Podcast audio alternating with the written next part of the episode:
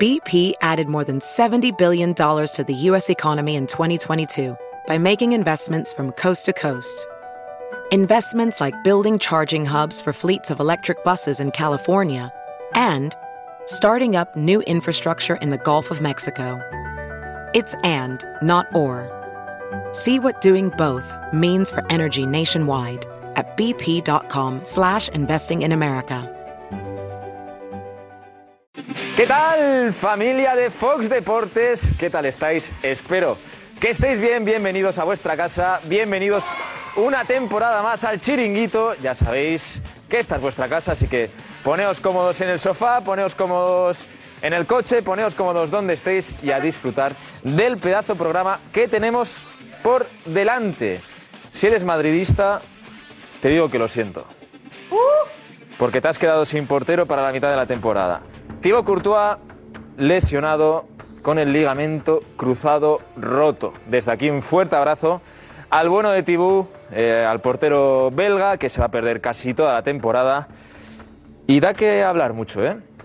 Da que hablar mucho esta lesión de Thibaut Courtois, porque claro, ahora el Real Madrid tendrá que decidir qué hacer, fichar o se quedan con Lunin y tiran toda la temporada con Lunin. Por si acaso se decanta por la opción 1, por fichar, eh, es que estoy, mis ojos están viendo algo que, mis ojos están viendo algo. A ver, ¿pu- ¿puedes verlo? Ah, no lo puedes sacar. Bueno, mejor que no lo veáis vosotros, amigos de Fox Deportes. Es Darío Montero dando toques. Con eso os digo todo. Eh, ¿Cómo ha sido la lesión? José Luis Sánchez nos va a contar cómo ha sido la lesión de Thibaut Courtois. Y lo que os decía antes, si el Real Madrid se lanza al mercado, hemos preparado, Diego Plaza, nuestro experto en fútbol internacional, ha preparado una lista con los futuribles del Real Madrid, los posibles sustitutos de Thibaut Courtois. Es decir, Diego Plaza le ha hecho el trabajo al, al Real Madrid. Hay nombres importantes como Yassin Bonú, del Sevilla, David De Gea, que está libre, Keylor Navas, que podría volver al Real Madrid, Diego Costa, Kepa Rizabalaga, Jerónimo Rulli. Luego los vais a ver todos, pero ya os digo que hay auténticos porterazos. Así que la lesión de Courtois es uno de los temas del día. Em, ¿Estaba por aquí Damián? Por favor. Bueno. Ha venido y se ha ido. Bueno, ya volverá. Em, por cierto, la jornada liguera está en peligro. Como lo veis, aquí en España estamos teniendo una ola de calor brutal. No se puede ni salir a la calle del calor que hace. Y este fin de semana las temperaturas van a ser altísimas. Y ojo, porque hay dos partidos. Hay dos partidos que se podrían suspender. Estará con nosotros Francisco Cacho, meteorólogo de La Sexta, un auténtico experto en meteorología y nos contará todos los detalles de la jornada. Mira, Damián, ¿qué tal? Buenas noches. Has hecho aquí una aparición estelar. ¿Cuál te has sido? Celar lo dejo para los jóvenes. ¿Qué tal? ¿Qué tal? ¿Todo bien? ¿Cómo estás? Los amigos de Fox, ¿no? Eh, con los amigos de Fox Deportes. Saludo a todos. Vaya noticia la de Courtois, ¿eh? Pues eh, eso es uno de esos porteros Courtois de los que yo suelo decir, y me decía algún entrenador, que son porteros que marcan goles. Sí. Y para mí Courtois y Benzema han sido los dos futbolistas más decisivos que ha tenido el Madrid en las últimas temporadas. De hecho, estoy por decirte que por este, por este por primero Courtois y después Karim Benzema, y es mucho decir. ¿eh? Sí, sí, sí, sí, Me parece una baja absolutamente decisiva para Real Madrid que tiene que cubrir. Has dado tú algunos nombres, nos va a dar Diego Plaza. Sí, sí. Pero va a fichar el Madrid, supongo, un buen portero, pero mm, es que porteros goleadores hay pocos. Y, Hay pocos. y él es uno. Por cierto, Damián, eh, hoy ha habido más informaciones de Mbappé en Francia. sí. Hay, cada vez hay más tensión entre Kylian Mbappé y el Paris Saint-Germain y tenemos en exclusiva en el chiringuito la última imagen de Kylian Mbappé. Siempre ahí. ¿Y hoy qué podemos deducir? ¿Avanzamos Mira, algo? Ha salido ¿De la Kylian? Mbappé. Ha salido Kylian Mbappé de entrenar en coche, en furgoneta, como siempre. Se ha bajado a firmar autógrafos. Y ahí estaba la cámara del chiringuito.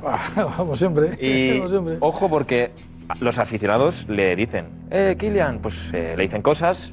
Dicen cosas. Y ojo a la reacción de Kylian Mbappé a una cosa que le dicen. Bueno, pues ya ardo en deseo. eh, ar- Arde Damián como arde París, ¿no? todos los días hasta el día 30 Un de aficionado agosto. del PSG Uy, le cuidado. coge así a Kylian Mbappé ¿Y qué dice? Bueno, no, no. y le dice... Luego lo veis, amigos de Fox Deportes. Espera también que me están llamando. Cuidado. ¿Es Mbappé? Eh, es Alex Silvestre. Alex Silvestre. Bueno, pues Alex. Oye, un abrazo, amigos, y vamos a pasar una temporada. Sí. Nos vamos a divertir. Vámonos a la sala VIP, a ver quién está por ahí, porque tenemos que hablar de Kylian Mbappé. Ya os digo que tenemos su última imagen y dará que hablar, ¿eh? Dará que hablar. Por cierto, el tema de los inscritos. Aquí está Fran Nutrilla. ¿Qué tal? Fran Nutrilla, realizador del programa, un auténtico mastodonte. Eh, los inscritos, los inscritos de la Liga Santander, el Barça solo tiene 12 a tres días de empezar la Liga San- bueno, la Liga eSports se llama ahora. Eh, los inscritos del Fútbol Club Barcelona solo tiene 12. Y aquí están Fernando Sanz, Jorge D'Alessandro y Edu Velasco Eh. desde Bilbao, que van a pasar aquí un pedazo de rato en el chiringuito. ¿Qué tal, maestro? ¿Qué tal? ¿Cómo estás, Nico? Magnífico, bien. Bien. Fernando. Magnífico.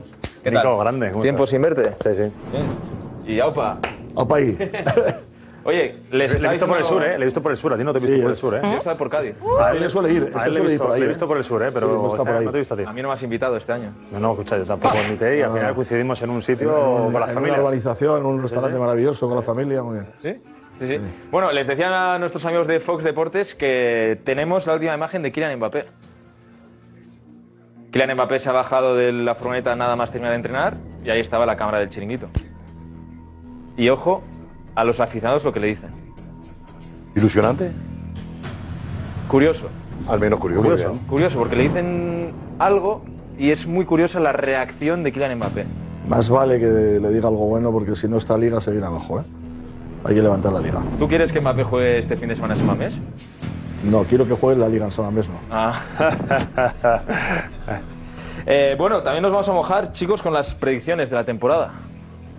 Bueno, son una predicción muy, Campeón muy, de Liga, campeón de Copa. predicciones muy, muy, Muy factibles. Muy precipitadas, porque Ah, ahora bueno. mismo- ahora mismo, escucha, hay equipos incluso que solo tienen 11 jugadores, todavía no, que no El Barça, 12. Entonces, ¿cómo se puede hacer predicciones así? Bueno, escucha, pues- Barça, Betis, hay tantos, equipos, hay, hay tantos equipos con tantos problemas de inscripción, con lo cual no sabemos cómo van a quedar las plantillas ni qué va a pasar. Con lo cual es un poco un tiro al aire.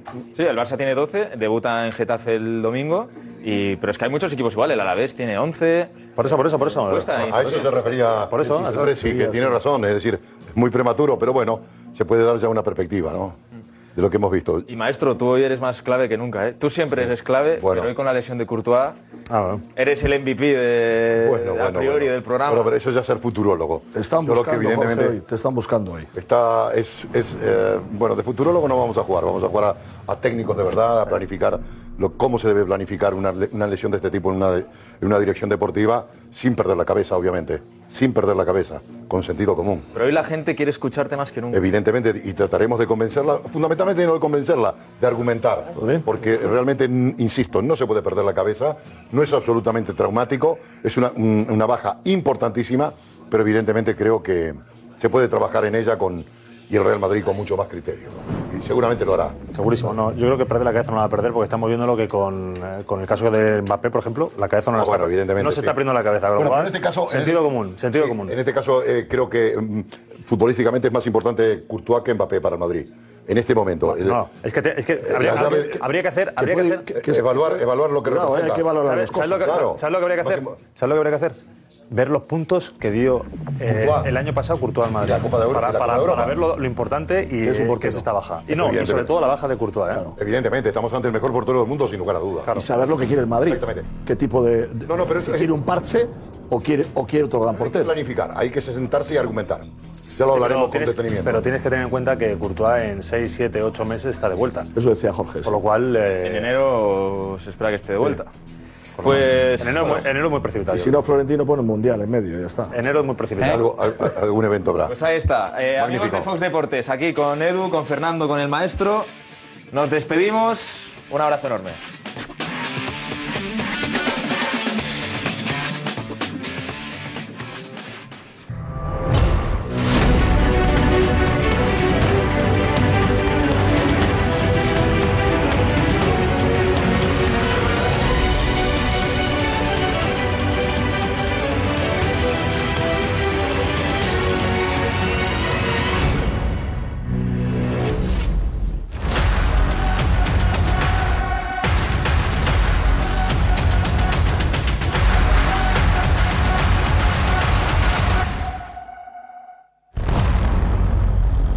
Kylian Mbappé no será transferido este verano.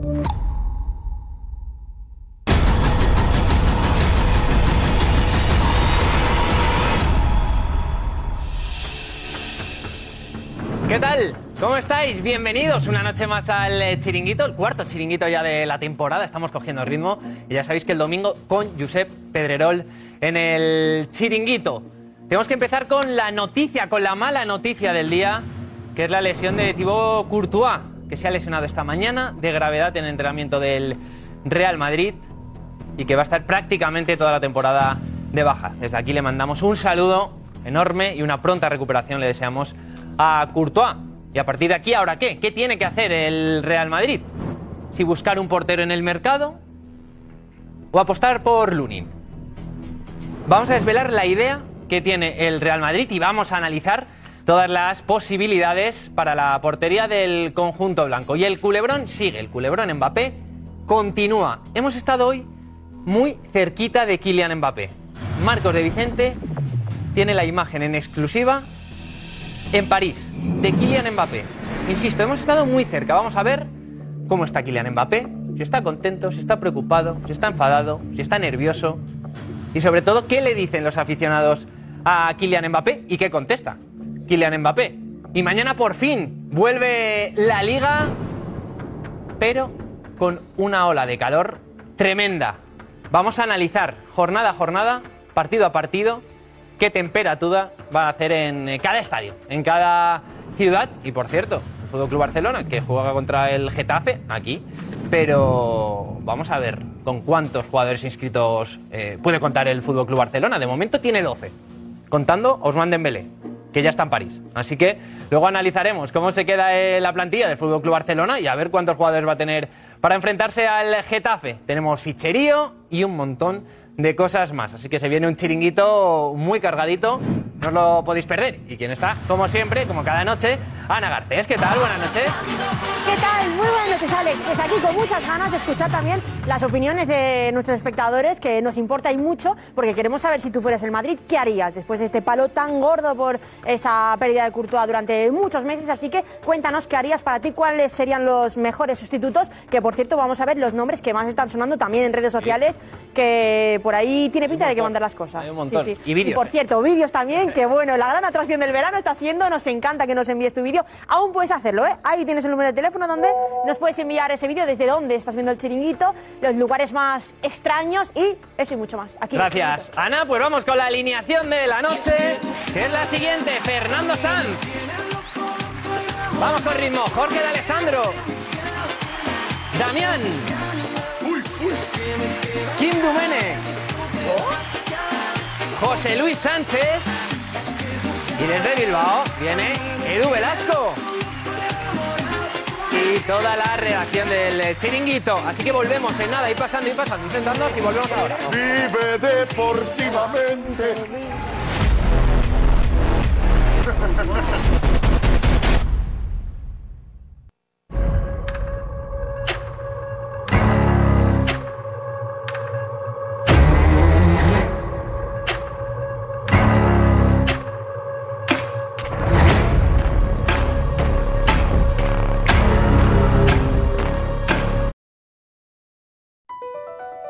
BP added more than $70 billion to the U.S. economy in 2022 by making investments from coast to coast.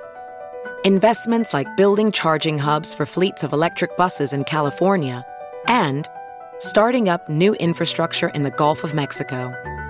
It's and, not or. See what doing both means for energy nationwide at bp.com slash investing in America. Tic-tac. Tic-tac. Tic-tac.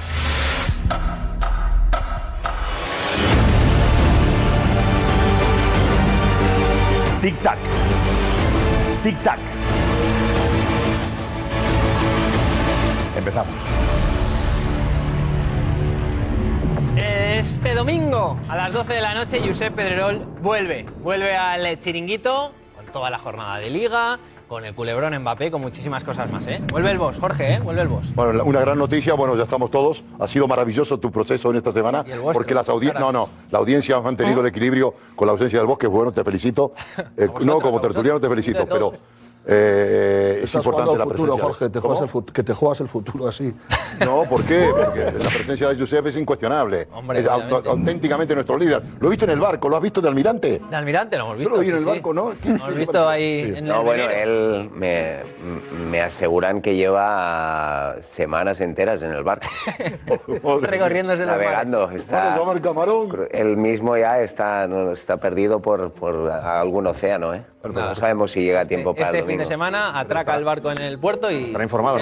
O aquí en el Manzanares. Bueno, el Manzanares, oye, quién sabe. Ahí está, por favor. ¡Olvídalo! y se marchó. Y a su barco le llamó. Venga, va. Pues eh, el domingo ya lo sabéis, Josep Pedrerol eh, aquí, en el eh, chiringuito, pero nos tenemos que poner eh, serios porque es la noticia negativa de- del día, noticia triste para el Real Madrid, sobre todo para, para el fútbol. Eh, lesión de Thibaut Courtois, grave, se va a perder prácticamente toda la temporada.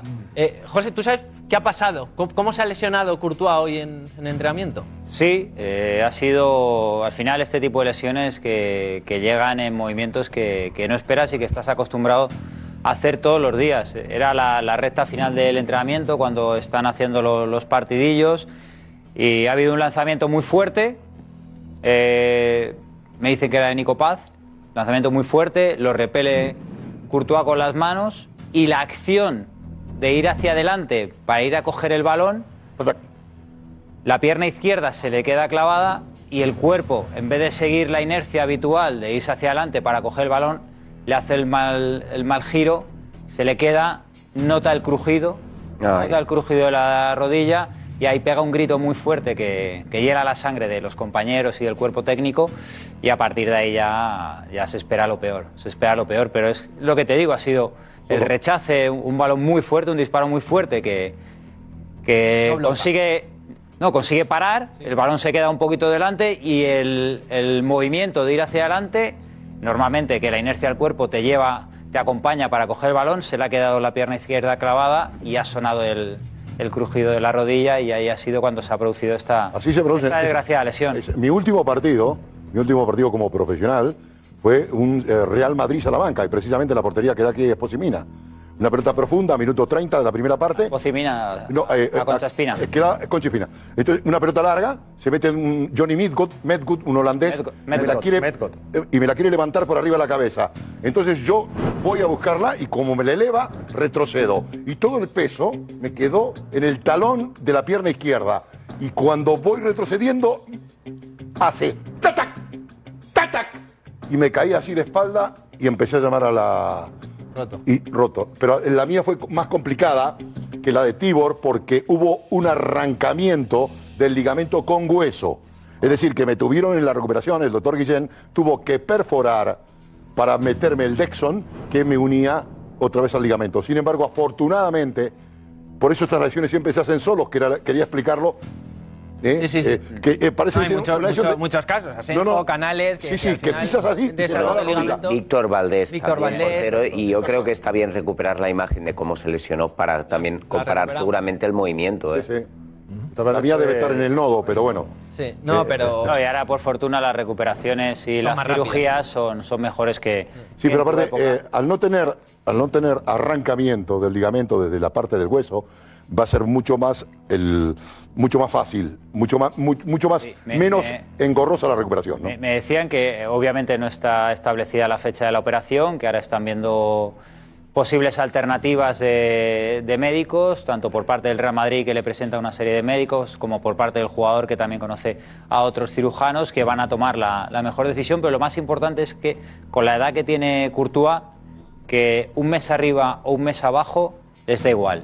Lo que quieren es una recuperación plena y completa, no acortar plazos. Imagínate, es que quiero volver en marzo y para eso voy a hacer. No. Eh, quieren una recuperación completa, si tienen que ser 8 en vez de 7, Sí, sí. serán 8 en vez de 7, para asegurar perfectamente, porque eh, no es lo mismo hacértelo con 20 años que, que con 30 como tiene Courtois, y entonces esa decisión que se va a tomar más adelante eh, será la de que termine el tiempo estimado final de baja. Y Además es el, es el comentario que, que siempre decimos, que ojalá nunca se constipe para el madridismo Courtois. Por- y, pero es que claro, eh, ha Es que llegado este momento es el riesgo, el fútbol y, es una sabemos lo riesgo. importante que es Courtois para, Bueno, para el Real Madrid. El ahora Madrid mismo. tenía un problema y ahora tiene dos grandes problemas. Yo creo que es una tragedia. O sea, el Madrid tiene hoy en día el problema del gol. Si bien Mbappé pues, probablemente lo corrija, pero mm, hablábamos con, con Jorge de, de- de la importancia de Courtois en el, en el Real Madrid y lo que ha significado en la anterior temporada los puntos que ha dado el Real Madrid Courtois.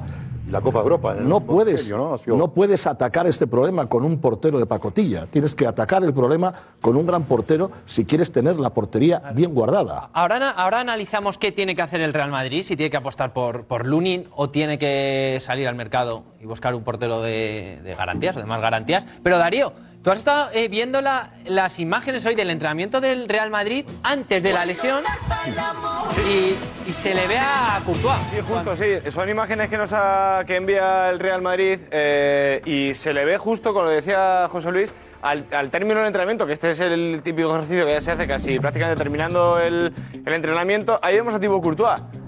Esta es la última imagen antes de la lesión. Haya sido esa portería.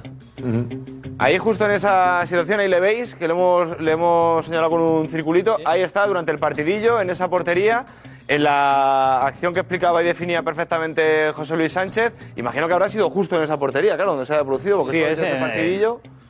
Sí, porque además luego eh, rápidamente cuando estaba en el suelo han tenido que salir las asistencias, me han dicho que el, el trayecto con, con los médicos y los fisios ha sido difícil por, por los gritos de dolor que, que salían de, de la boca de Courtois porque sabía de la gravedad Muy de- doloroso, sí. del momento, del momento. De todas maneras, hay un hecho histórico en este tipo de lesiones, quería apuntarlo, para que, y seguramente cuando diga el nombre os vais a acordar. Eh, tenía roto la rodilla, el portero de la selección alemana, eh, y jugó campeonato del mundo, fue- inclusive jugó la, la final aquí, eh, exactamente, no recuerdo el nombre ahora, eh, y, y tenía el, problema de la rodilla tremendo, y, y- y tenía tal fortaleza que había fortalecido el vasto interno y el vasto externo, que había hecho como una coraza a esa rodilla, teniendo estropeada toda la parte de, de ligamento de la Depende- rodilla. Depende del ligamento, porque hay un ligamento que te rompes que bien. puedes seguir jugando si tienes un cuádriceps muy fuerte. Eh, lo sé, eh, lo sé porque lo interno, tenía- vasto externo, que lo- lo sé porque yo, un jugador, en este caso, y todo el mundo lo conoce, Karen B, tenía roto ese ligamento, pero tenía una musculatura tan, una musculatura tan, tan fuerte que podía aguantar perfectamente. Con el ligamento, a ver, es- este, el que se ha roto Curto, no, otro, que no me Y- acuerdo. y en un portero, eh, anterior. anterior, pues el otro es el Alex, posterior. y en un ¿no? portero te quería ampliar, porque eh, no podemos. eh, eh, en un portero se minimiza que en un jugador de campo de recorridos completos. Porque el portero tiene unos, unos- unos movimientos mucho más directos y menos intensivos. ¿no? Quiere decir que esta lesión, bien, bien cubierta su, su musculatura, tiene una, un- una coraza para, para que sea mm, Ahora, es que verdad- menos tiempo se Es recupere. verdad ¿eh? que la trascendencia, eh, hablaremos ahora, pero en la trascendencia de Courtois en, los últimos, en las últimas temporadas del Real Madrid para mí ha sido decisiva. Había un entrenador que me decía que hay porteros que paran muy bien, que son muy buenos, pero hay porteros que marcan goles. Y Thibaut Courtois es un portero que marca goles, que ha marcado goles. Ha marcado es, muchos goles. Es absolutamente decisivo. Marca Para mí mucho. ha sido con Benzema, lo, lo apuntabas tú antes, Jorge, con Benzema ha sido, sin ningún lugar a dudas, han sido los dos jugadores determinantes individualmente de, de- de- de los éxitos del Madrid. Incluso por momentos por encima de Benzema. Para mí Courtois por este orden, Incluso por Courtois y Benzema. Por encima de Benzema, porque yo creo que Benzema, Sí, sí. El, el último, los últimos dos años, bueno, el segundo no, porque la temporada que hizo Benzema fue superflua, pero, pero ah, Courtois ha sido el, jugador, el jugador que ha marcado diferencia, el jugador que ha ganado partidos y el jugador que ha ganado muchos puntos y títulos para el Real Madrid. Gente del vestuario, después de la lesión de, de Courtois, me decía, es que no estamos perdiendo solo al portero. Estamos perdiendo muchas veces a un jugador de campo que nos mantiene activos, que la jugada a balón parado se sabe mejor las jugadas que absolutamente nadie, que nos mantiene en tensión, que luego en el día a día, aunque no sea capitán, es de los jugadores que opinan, que tienen peso, Sí. Y la propia que, que defensa, está encima, Sale que, siempre. que- que- que A ver, muchas, es veces, lo que ha dicho Edu. muchas veces inconscientemente, y- y, tú, Fernando, lo central. sabes. Eso lo que ha dicho cuando- Edu, Edu muy import- lo que ha dicho Edu muy importante. Ahora mismo no se Claro. puede no se puede buscar cualquier eh, apaño. Hay que buscar un, un portero que lógicamente que bueno que no tenga un coste elevadísimo porque está claro que Courtois volverá Pero más tarde que pronto, por desgracia, pero que Me volverá. decían que tú como central y, y jugando en el Real Madrid como has jugado es... Hay jugadores que a lo mejor no están 100% concentrados porque saben que detrás está Courtois Y hay jugadores que si no está Courtois, o como en tu caso cuando estaba Iker, que, que era otra garantía, pues tienden a estar más concentrados si saben que detrás no tienen un seguro como a Courtois, que influye en muchos aspectos del juego esta lesión. Estamos ante el mejor portero del mundo. Decir, eh, han pasado y dices tú, bueno, ¿cómo puedo decir esto cuando hay una cierta competencia? Podría decirme ahora un hincha del Barcelona, por ejemplo. Un perfil de portero diferente a Tibor Courtois, aunque evidentemente la misión del portero es que no entre el balón, ¿no? Pero eh, teniendo en cuenta las competiciones de campeonato del mundo, de Champions League, eh, eh, Copa, esta Copa que jugó el- la, Nations League. eh, la Soccer. Es decir, eh, Courtois está a- a- a- evidentemente como liderando todos los porteros que hemos visto en la competición. No ha habido nadie que le pueda hacer sombra en este apartado, ¿no? Eh, y creo que inclusive los dos mejores porteros que le pueden hacer sombra fundamentalmente son Oblak y, Y Ter Stegen. y- y Ter Stegen, que están ahí, ¿no? El Cada tema uno- es, eh, sí. eh, ¿qué tiene que hacer ahora el, el Real Madrid? José, la idea del Real Madrid es buscar fuera, es mirar lo que hay en casa. No, se están mirando opciones. Se están mirando opciones y están saliendo muchos nombres. Hoy en las oficinas del Real Madrid eh, no ha parado de sonar el teléfono de los dirigentes de ofrecimientos de, de- de porteros. Era el día del portero, por desgracia, por la lesión de Courtois y, y los agentes con motivos se han estado moviendo. Han ofrecido a Keylor Navas, ha, ha salido bastantes nombres y, y el sábado en San Mamés eh, va a estar Lucas Cañizares con Fran González, que son los dos chicos de la cantera que van a estar acompañando a Lunin, Lunin en la portería, pero el mercado, el mercado se va a abrir y hay porteros que tienen más opciones que otros. Yo sé. Hablan muy bien de Fran, ¿eh? Yo no Fran le he podido ver, González. pero hablan maravillas de él. Fran González tiene eh, muy buena pista, pero le están fogueando, le están trabajando, están, están mejorando aspectos técnicos de, de portería eh, muy intensamente porque Ese saben del potencial, saben del potencial que tiene. Va a estar en Samamés el, el sábado como, como parte de la expedición con Lucas Vamos, Cañizares. Van a ser imagínate- los dos porteros que van a imagínate- estar en la dinámica del primer equipo, pero se está buscando nombres importantes. Yo sé cuál es el portero que gusta ¿Edu? Que yo sé cuál es el portero que gusta en el Real Madrid. Además que no hace falta indagar mucho. ¿Sabes el, ¿Sabes el portero que gusta al Real Madrid? Sí. Ahora, ahora nos lo cuenta. un bombazo, bombazo. No, pero es algo obvio, ¿eh? Y enseguida lo vais a entender. Vale. Y tiene que ver mucho con, con mi atleti. Ahora, ahora no Tenía un- lo dices. Te te tenía una cosa que- perdón. Entonces, entonces quería decir una cosa, digo, Ah, sí, digo que por, por, por similitudes del pasado, ¿vale? Estás hablando de Frank, un chico joven que todavía ni ha debutado, ¿no? Imaginaros que pasa algo Vas a parecido. hacerlo de casillas. Efectivamente, que fue en el que fue en el Sama- fue en Samames también, donde debutó y bueno, y ahí se forjó la, la leyenda de un grandísimo portero, ¿no? Diego Plaza, Ah. vente porque. Qué bonito es saber ¿Qué tal? Muy buena. Has, has analizado, eh, has estado ojeando muchos porteros Eso y es. alternativas para la portería de- del Real Madrid. Sí, eh, lo primero que debe definir, y, y lo decía Jorge, es qué portero quiere fichar el Madrid. Es decir, quiere un portero de rendimiento inmediato que venga con un estatus de haber jugado en un gran club y que no se ponga en duda en ningún momento que puede sustituir durante esta temporada a Courtois y es para un plazo de esta temporada porque vuelve Courtois y tiene el estatus de portero titular y no tiene que competir prácticamente. Se quiere fichar un jugador joven que esté destacando destacando y llamando la atención y pueda aprovechar esta temporada sin Courtois para seguir creciendo y luego a la sombra de Courtois pueda ser el futuro sustituto en un par de años o tres cuando ojalá Courtois se recupere. Hay distintos perfiles. Si nos vamos al perfil de eh, precio, eh, el club que no tiene y estatus de Gea, es una opción que evidentemente hay que tener sobre la mesa. Eh, vamos a ir viéndolo porque lo tenemos ahí preparado. Vamos a analizarlo. Mientras Eh, va- ¿querías decir algo? Mientras va hablando Diego. no, no, no, yo quería decir una cosa porque antes que lleguemos a la conclusión, hay un estrato de portero, eh, y lo explicaba en una entrevista que me hicieron, y viene el caso porque si puedo leer el texto te va a Vas gustar. a leernos una, el texto, No, no, un vas a leernos, no, vas a leernos ¿eh? Dice, una respuesta eh, tuya a una entrevista. Eh, eh, dice, como decía antes, la clave es el portero debe minimizar siempre el error. Eso se ejercita con la experiencia, hablo del portero joven. Cuando pasan los 100 goles en contra, ya debes te- deberías tener el certificado de fino límite para superar la cagada. Los goles encajados forman parte del proceso. Es el peaje que tenés que pagar durante el aprendizaje. Esa experiencia te va achicando el límite de la fragilidad que, hace- que te hace portero de verdad. Tremendo, tremendo. Esto, perdón, esto brevemente. Esto, podemos leer esa entrevista? Esto está hecho, bueno, esto la verdad que fue un, eh, un periodista argentino de la peri- del periódico El Gráfico en La Nación me hizo una entrevista y hablábamos precisamente que cómo minimizaba el error y cuál era mi fortaleza mental. Y yo creí, le explicaba que siempre es un tema individual, ahí no hay ni psicólogo ni nada, es, es superar esto y que la experiencia te lo dan los goles. Hablando de un, perdón, y, y me meto ya en el tema, Sí, porque cuando se tocó solapadamente la posibilidad del portero, este chico Frank, que no lo conozco mucho, pero yo conozco dos porteros que están en este No, perfil. pero por ambos- delante, en, en No, no. escala, no, como está diciendo Sí. Fernando lo de la Bien. cantera.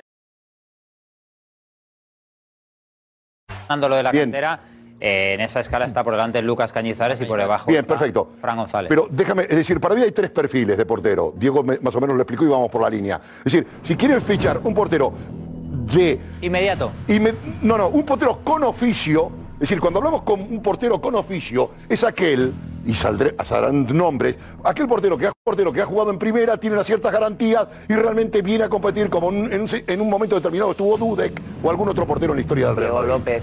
Diego López, etcétera. Entonces, ¿qué aparece en, esta, en, en este escenario del portero con oficio? ¿Eh? Aparecerán nombres como puede ser Mamá Davili, Pero. Jorge, Jorge, Perdón. pero vamos a ver los nombres y, Sí, no, y no, no. analizamos Pero cada queri- nombre. quería, O sea, pero no te adelantes. quería relacionar con, con el texto. Con la, la respuesta... ¿Puede repetir el texto o ya no? Ya no. Luego, No, el texto va relacionado al portero joven. Vamos a los nombres, luego leemos la entrevista Sí, perfecto. completa y la... Y la Bueno, bueno. Eh, Diego, Venga, vamos a ver algunos nombres y el perfil que tienen para posibles sustitutos de Courtois. Decía David De Gea, 32 años, que no es una mala edad para un guardameta, y libre.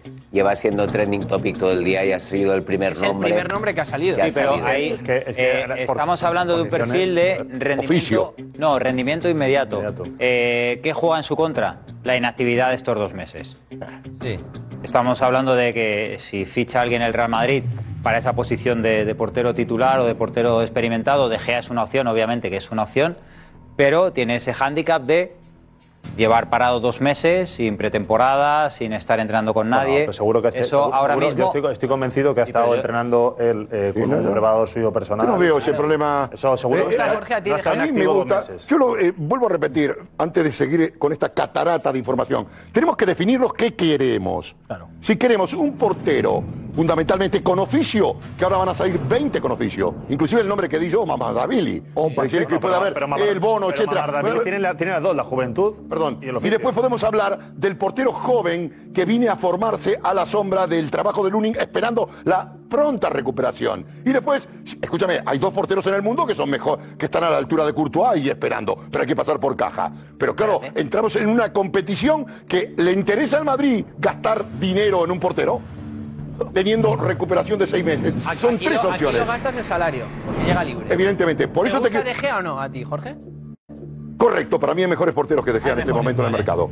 Para mí, para mi gusto, Por el claro. salario, no creo que vaya a cobrar lo que cobra el Manchester United. por eso. No, no. Por eso, el salario Perdón, será un salario. pero es una opción, ¿eh? Será otro salario. Y digna, una operación opción y compe- y de- muy y digna, muy competi- digna. muy digna. Es un porterazo. Y luego edad, y tiene buena edad, 32 años, ¿eh? Yo pensé que la edad es buenísima. Y a ver, y por encima del resto, lo que están diciendo también muchos es que llega libre, a Claro. diferencia de otros. Por que a eso sí, mejor sí, es- que llega libre, Claro, tendrías que es pagar. lo Ha tenido mejor imagen, No, ¿eh? ha tenido mejor imagen en la Premier últimamente, más allá de esos dos meses que no está inactivo, que, eh, que lo que se recuerda a la selección de la que salió. Hay un recuerdo de que ha habido ha tenido cierta irregularidad en la selección española, pero es verdad que en el Manchester United en la Premier ha tenido un rendimiento superior al que mostró en Pero nos estamos al que precipitando. mostró en la Tiene razón. Jorge, hay que definir última época. lo que quiere el Madrid. Oficio. ¿Qué El Madrid, quiere el necesita Madrid? una- el Madrid necesita un portero Está en ello. bueno o con oficio, no un joven prometedor. El Madrid, en mi- a mi modo de ver, y creo que va a buscar eso, Es que yo creo que necesita lo que un va a portero buscar- con garantías. Si quieren punto. jóvenes y prometedores, ya los tiene. Ya los en tiene, casa. punto. No, bueno, no, no. Quiero que- Sí, no, No, no, la, escúchame. respuesta, la respuesta está muy clara. La respuesta necesita un tío para pagar ya. Ya, claro. No necesita un tío. No, porque el futuro lo tiene. Pero estos chicos le van a quitar el puesto a, a, a Lunin. el, fut- el- pero estos son mejores el que Lunin. futuro- El futuro en la cantera, pero es que A mí escucha, me gusta Lunin, con locura me gusta Lunin. Ah, bueno, eso es otra A mí me gusta Lunin, a mí me- voy a apostar por Lunin. Es que Lunin, Ahora, eh, Lunin- por probablemente será el portero del fin de semana que viene. No me cabe ninguna duda, estoy convencido. A mí Lunin me parece un portero. Clarísimo. Aparte me lo demostró, ¿eh? A mí me lo demostró cuando ha tenido que jugar. Y el, y el día que encajó contra el Milan y el Manchester United este verano. eh, a mí me encantó. A mí, a mí es un portero que me gusta. en Vale, todo. vale, pues En- sí, Están me trabajando. gusta, es muy buen portero. Están, Jorge, para, para tú que le sigues mucho, están trabajando mucho con él que saquen más carácter, que saquen más personalidad, que se imponga más, que hable más con los compañeros, que, que mande. Sí, pero eso va con el carácter de dónde es él. Porque, Si eres a ver, ucraniano. lo- lo- exacto, los ucranianos, los, de- los que del este de Europa, ¿vale? Son más fríos y les cuesta mucho por eso más a lo mejor interactuar con el resto de. trabajando con él le cuesta mucho más interactuar. carácter Por eso te digo que es muy importante, perdón, es muy importante, aquí nos paramos, bien, bien, pero es muy importante que no le pongamos un perro verde atrás a Lunin. Si le tenemos que poner un chico que lo estimule de la misma perfil, 22, 23 años. Por eso es muy importante lo que hay, lo que, hay que decidir. Yo le pondría, por ejemplo, eh, ahora lo hablaremos, dos porteros que hay de 22 años, 23 que están en el mercado, los traería para luchar con Lunin. Y me quedo con Courtois a la cámara. Y no traería uno de oficio. ¿Para qué quiero uno de oficio? van a y hacer- cuando recupere un Courtois, ¿qué voy a hacer otra vez? Vamos a ver, no van a hacer eso. No van a hacer eso. Venga, más opciones. Más No, opciones. sí, pero yo discrepo. Yo creo que el Madrid no Ah, bueno, bien. Ojo, Keylor Navas conoce perfectamente la casa, no se iba a extrañar para nada de la presión que supone jugar en el Real Madrid, lo ha ganado todo en el conjunto blanco, va a salir del Paris Saint Germain, le queda un año de contrato, el año pasado estuvo en el Nottingham Forest, en la Premier, jugando, y su valor de mercado es de 4 millones de euros, pero yo creo que sería más fácil eh, que obtuviese una rescisión con el Paris Saint Germain y luego llegase libre que ponerse a hablar con el Paris Saint Germain precisamente por sí. Keylor. Tal Ahora cual. no está la cosa para. Tal cual, Sí, tal eh, cual. Es verdad, Para pedirse- es verdad que hoy, le, cual. han, le han ofrecido al, al Real Madrid eh, diciendo que está disponible para, para esta operación. Es la información que me llega. Pero también me consta que no es una de las primeras opciones. Vale. Por favor, me ¿Qué- parece y qué tal- y qué tal el rendimiento tuvo en Nottingham Forest? sensatísimo, ¿Qué tal lo hizo en Nottingham Forest? Lo hizo bien, lo hizo, lo hizo bien en un contexto completamente diferente, que era un equipo, un equipo que luchaba por eh, salvar la categoría, que lo hizo. Parece que jugó 17 partidos y evidentemente encajó, creo que fueron 32 goles, pero no se le pueden achacar a malas actuaciones de Keylor Navas. Jorge, Eh, Keylor. para mí que lo Navas es el pasado, no se puede traer un portero, un hombre que ha representado, no se puede traer en una empresa eh, dos veces el mismo gerente. Es decir, eh, un portero tiene las llaves de la caja fuerte y no se puede. Si se fue, el portero ya no vuelve más. Entonces yo siento de que este tema Keylor Navas, si quiere poner una medalla, que se la ponga, pero hay, hay otros porteros para Si te llega a gustar, Jorge viene. ¿Cómo? Que si te llega a gustar, Navas vuelve. ¿Cómo, perdón? Que si te llega a gustar, el caso, lo que pasa es que no te gusta. No, no, no, no, yo creo que ya pasó. Si el Madrid necesita algo... eh, Si Navas llega a ser bueno y de tu gusto, seguro que vuelve. No, No, no, pero hay si, problema no, no, si Navas hubiera sido bueno, No no, hay se problema. con Courtois y no viene Courtois, ¿qué me estás diciendo? No hay problema. Si, si Navas hubiera sido bueno, se queda, se queda Navas y no viene Courtois. Aquí hemos hecho un millón de debates, ¿no ves a mí no- no me Aquí gusta. hubo mil debates, Courtois y Navas. Jorge. Y yo defendía a Courtois y otros defendieron a Navas por otros motivos que no vienen al caso. Y ahora no me van a meter a Navas con el mismo motivo que lo echaron. Por favor, querido, esta es la historia, este es el programa. Aquí estamos al día. Navas, Navas ya se hizo el programa hace cuatro años. Que a mí no Eh, me escúchame, siento decirte, no, esto no fue lo que pasó que a aquí. mí no querido. me gusta Eh, Navas. Que a mí no me gusta Ah, bueno, Navas. entonces, entonces me lo pone más fácil. Pero que se te llega a gustar, vuelve. No, pero te da estoy igual lo los motivos. No, estoy, no me estoy encaprichando con Navas. no. Edu, lo que estás diciendo tú, lo que estás diciendo tú es que eso, no que, sabes- eso que ha argumentado de que porque ha salido y no puede volver a venir, Lo del gerente. eso, lo, de- lo- lo de que sea, el puesto que sea en un club, eso que no es una tontería, que pueden venir perfectamente, ¿no? Porque ha habido muchos entrenadores que han entrenado una primera vez y han una No, segunda vez y incluso una tercera, una tercera vez. Por ejemplo, Ancelotti, Diego López Ancelotti volvió, por estuvo una primera vez y volvió, Pepe Con lo Reina ha cual- vuelto al Villarreal. Con lo cual, Ah, por favor. Diego López salió del Madrid y volvió al Madrid. por eso, que que no por tiene favor. sentido, que no tiene sentido. Más nombres, Diego. Venga,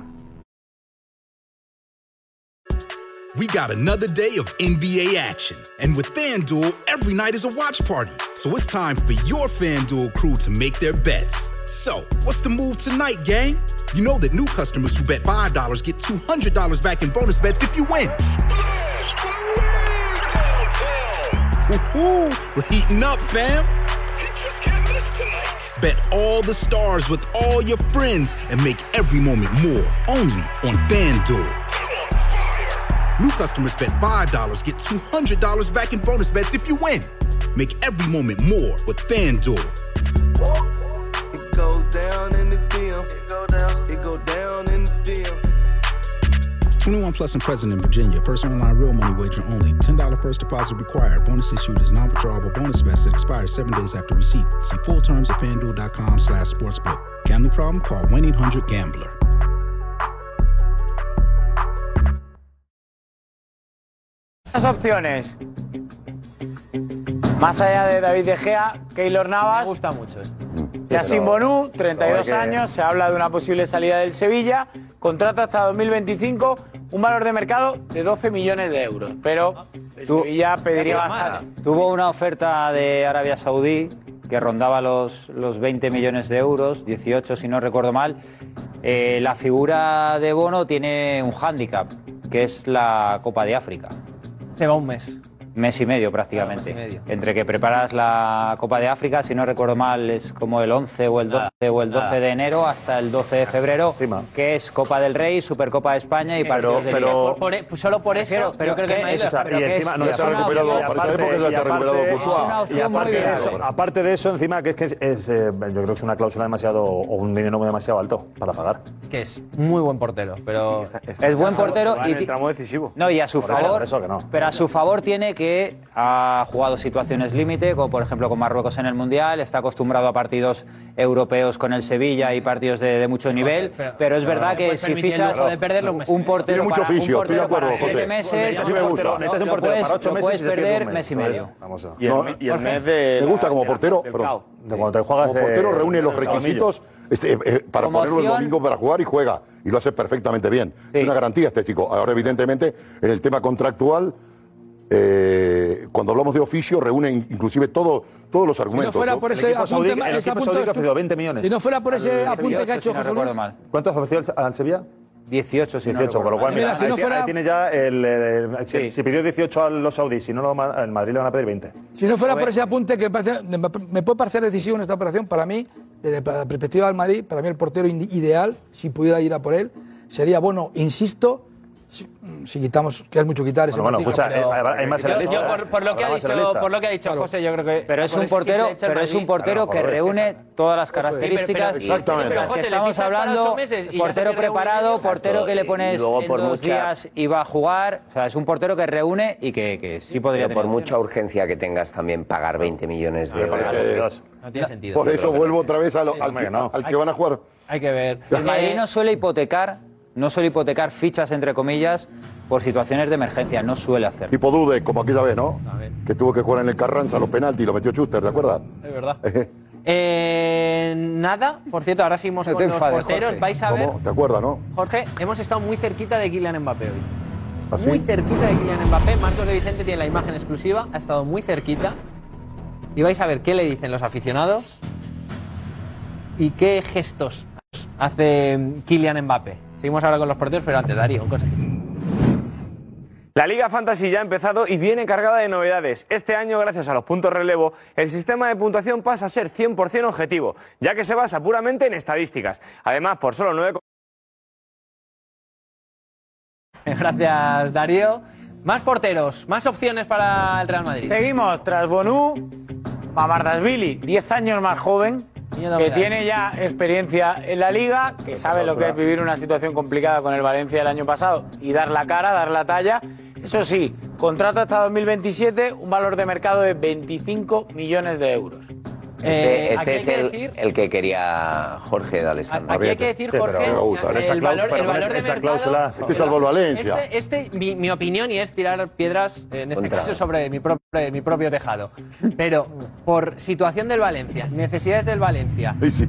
su agente, que ha sido, creo, de los primeros hoy en llamar al Real Madrid, eh, me encajaría mucho. Y, no te Qué piden- bueno. y, no- y el Valencia no te va a pedir 25 millones porque ¿Cuánto te va a pedir el Valencia? Es- Pero el, Valen- el Valencia está en una situación 20, económica. 18. El 20 también no, no, 20 no va a pagar el Madrid. Por un- Ya, ya, pero Son 15, 22 es que- es años, que- Pero vamos a ver. Fernando. Pero sí, Viendo- viendo por supuesto, periodo de por negociación, supuesto, años, por supuesto, sí, que sí, que sí, ¿eh? que sí, que es un fichaje bueno, futuro. Bueno. ¿Y qué haces con los que tienes en la cantera que estamos hablando que tiene un futuro muy bueno por delante? Que- Con el propio Courtois, que vienen seis, en- esperemos que en siete Bueno, Presi, meses, entonces seis meses. eso es lo que hay que planear. Esas son las, Claro. tres, las tres, bar- las tres Eh, patas es- del banco que hay yo que te estoy mover. respondiendo. Tú me preguntas, yo te digo, eh, eh, un portero con experiencia inmediato para allá. Bien. No uno de futuro. Y encima No, que tienes es que pagar 25 millones, para mí. Bueno. Fernando, yo creo que le va a costar dinero al Madrid esta 25, operación, ¿eh? No, es que Me si parece quieres- que esto va a ser menos- gratis. menos De Gea, Sabiendo lo que pasa y la necesidad imperiosa que tiene, porteros libres, ¿eh? van a, van a sacarle dinero al Madrid. Sí, sí, sí. estamos hablando. porque, hay otro planteamiento que no hemos llegado y José Luis lo debe saber bien. Y, y aparte, un- también Kim por la- el Fútbol Club Barcelona. ¿Qué objetivos persigue? Si se ha lesionado Courtois y que se desmantela la casa, no. El Madrid tiene que ir a optar por Liga y Copa y Champions. Claro. Entonces, evidentemente, un fichaje de este calibre, Presi, aunque cueste un dinero, un dinero eh, eh, eh, si realmente es lo que necesita el Madrid, repito, si es lo que necesita el Madrid, hay que ficharlo. Jorge, eh, Sí. maestro, te lo extrapolo Bueno, entonces, sí. te lo extrapolo entonces Jorge, te lo extrapolo entonces a lo de Mbappé. Entonces, ¿qué pasa? ¿Porque el Madrid necesita un delantero o supuestamente un delantero tiene que tirar la casa por la ventana por Mbappé? No. Tendrá que hacer las cosas como se tienen que hacer, ¿no? Bueno, es otro tema. eh. No, no, no, no, no, es lo mismo que está diciendo Mbappé Es lo mismo que decir. No, no, eh, eh, Precis, lo siento, Mbappé necesita, eh, representa un estilo del nuevo Madrid, un estilo del estadio. Eh, Mbappé transgrede todo lo que sea deportivo Más que a un un nivel, jugador, ¿no? es algo más. más. Es, es lo que es el nuevo Madrid. Estamos- Entonces, todo el mundo cuando está- hablemos de, Mbappé- de Mbappé, sí, sí, sí. hablamos en otro código. todo, el mundo, todo el mundo está de acuerdo con lo que tú estás diciendo. Pero, pero si se precipita, se preci- si hubiese precipitado el Madrid un mes atrás, hubiese te- tenido que pagar cuántos, 500, 400, una barbaridad. Pero va a no, tener que no se pagar. está precipitando, Pero porque sí. la- No, no, no, los no, no, que acontecimientos Madrid- están haciendo que o igual viene mucho libre menos. o no sé qué, pero escúchame, Presi, el Madrid tendrá que pasar por caja. No sé si 20 o 20 no va a tener que pagarlo. Hombre, a ver si hay. Por- si por hay caja seguro, tendrá que pagar la ficha. libre, ¿no? Bien, por eso te digo de pero no vendrá ahora entonces. Pero es que lo único que hay es De Gea. A ver, eh, Marcos Benítez Claro. está buscando eh, porteros libres. Ahora A ver, eh, usted me avisa algo. No, pero me parece brillante lo que está haciendo Diego, ¿eh? Sí. La- eh, estoy de acuerdo con los porteros que ha dicho. Es verdad, ¿Qué- aquí qué el más pro, tiene? pro de Mamardashvili, que conoce la, la, conoce La liga. perfectamente la liga. Claro. eh, lo que le veo, que a lo mejor no ha jugado Champions, no ha jugado en Europa. Pero, bueno, a mí es que es un portero. El, el- el único, lo único en contra que tiene ¿Para o es, no para? Lo único en contra que tiene es la cláusula, 25 millones. No, no, pero no es la. eh, no es, o 20. Bueno, valor de mercado, ponle que sean 20 millones. Pero es 20, que por, 20 por todos tampoco. los porteros. Bueno, no, no. Que, bueno, de momento los que está dando Diego. Un por- eh, Fernando, pero un portero para la talla de un equipo como el Madrid, Por su- menos de eso va a ser Diego, difícil, por salvo supue- que traiga por supuesto, a De Gea. Diego, por supuesto, pero ¿qué hacemos en 8 meses o en 7 meses o en 6 meses cuando vuelva eh, Courtois? ¿Qué hacemos con una inversión de 25 millones o 20 millones con un portero con 22 años? que esa es la un clave. problema. Esa es la clave. Un una problema. inversión, una inversión por un Pero portero. ahora, ahora hay que- ¿Y qué hacemos con los chicos? ¿Qué hacemos con los chicos que se están Esa es formando, que tienen un futuro pero- increíble? ¿Qué se Esa es hace? otra historia, pero es, la pregunta, contrario, a sensu contrario, que diríamos un abogado en un juicio, yo te hago la pregunta al revés. Es decir, tú te planteas que es el Madrid si no trae un De Gea, un Mamardashvili, un Bono, un no sé qué. Tú te planteas el Madrid esta temporada, en ocho meses, nueve meses, tú- lo que puede hacer el Madrid sin Benzema, Hace diez minutos- posiblemente, espera, sin Benzema, posiblemente o no, veremos, sin Mbappé y posiblemente no. Y seguro, desafortunadamente para el Madrid, para el chaval, Seis meses, hace hace 10 Courtois. minutos, hace 10 minutos, una temporada. hace 10 minutos te has ido al baño o estabas aquí. No, yo me he ido al baño antes en el, pues, escúchame, en el hace recreo, 10 en el minutos, recreo, como, hace como en la 10 escuela. minutos le he dicho a Jorge lo que yo, lo Sí, que yo Pero pienso. ahora te, te asustas por los 20 millones que puede costar. Pues por 20 mira, millones, no, no, no, si hay que no, pagarlo, no. se paga. Supongo yo, si yo fuera, si yo fuera en Madrid. Bueno, mira, eh, vamos a buscar. Qué alegría, macho, que no se asuste de 20 Vamos millones, a- ni Oh, 25, la ni reacción, 50. Fernando, Joder, macho. Ha vuelto el baño, te Son las pasta a todo el mundo. Que estén libres ahora mismo, que no tenga que pagar traspaso el Real Madrid. Marcos, ¿qué tal? ¿Qué tal? Buenas noches. Pues sí, vamos a meternos en el ordenador directamente a la página que más nos gusta en esto de buscar el precio de los jugadores. Nos vamos a ir a la lista de los jugadores que están libres en Transfer Market. Y vamos a verlo ya. Lo tenéis en pantalla. En primer lugar, David De Gea, con un valor de mercado de 13 millones. Ya lo hemos analizado. Seguiría el alemán Timo Horn. eh, también el portugués eh, Amir Abdesadeh. Andrei Lunev. André Moreira, Tomás Baklic, el ex del Sevilla, por ejemplo, Óscar Ustari, que también ha estado en la Liga Española. En Getafe, ¿no? Sí. Axel Werner, que perteneció al Atlético de Madrid, también ha estado en el Elche, si no recuerdo mal. Eh, Batiste Reiner, bueno, muchísimos No, nombres, no la verdad. ninguno, ¿no? No, esto me parece, me parece este, como ir a la compra que te ofrezca. por favor, no, esto es el Madrid. No, esto, yo ¿no? aquí con todos, los, serio, con ¿eh? todos los respetos todo pienso serio. que a partir de este punto Mucho más serio. ya se entra en un nivel en el que creo que ya no podemos hablar de candidatos serios para el Real Madrid. partir Porque, eh, no, acabo, acabo. Es decir, hemos situado, creo, nombres muy interesantes. Aquí es verdad que es la opción de, de ya de a coste cero, pero yo creo que ya entramos en un nivel que dices no No, que encaja no. con, el- con lo A que mí, por ejemplo, más, de todos modos- más serio, ¿no? Sí. A mí hoy me han hablado de un portero, eh, igual que hemos preguntado a todos los periodistas de aquí de, de la redacción para buscar qué portero está buscando Real Madrid o cuál puede acceder a, cu- a qué, a cuál puede acceder. A mí me hablaban de este portero, Samir Handanovic, que fue portero del Inter de No. Milán durante muchas temporadas. eh, ahora mismo ya se ha quedado libre, portero con experiencia, tiene 39 años y, y la verdad que... 39 años. Que no, que Sí. no, que no. De todos modos, yo sí que no me voy a, a cambiar el debate y me parece muy interesante. El sábado hay un partido en San Mamés entre el Atleti y el Real Madrid. Pero cambias el debate de. O sea, no, de no, no, o- no, sigo con el portero. Ah, sí, con el portero. La apuesta, la apuesta del Real Madrid ahí, en ese partido que empieza a las nueve y media en San Mamés, Lunin. Que hagan un casillas.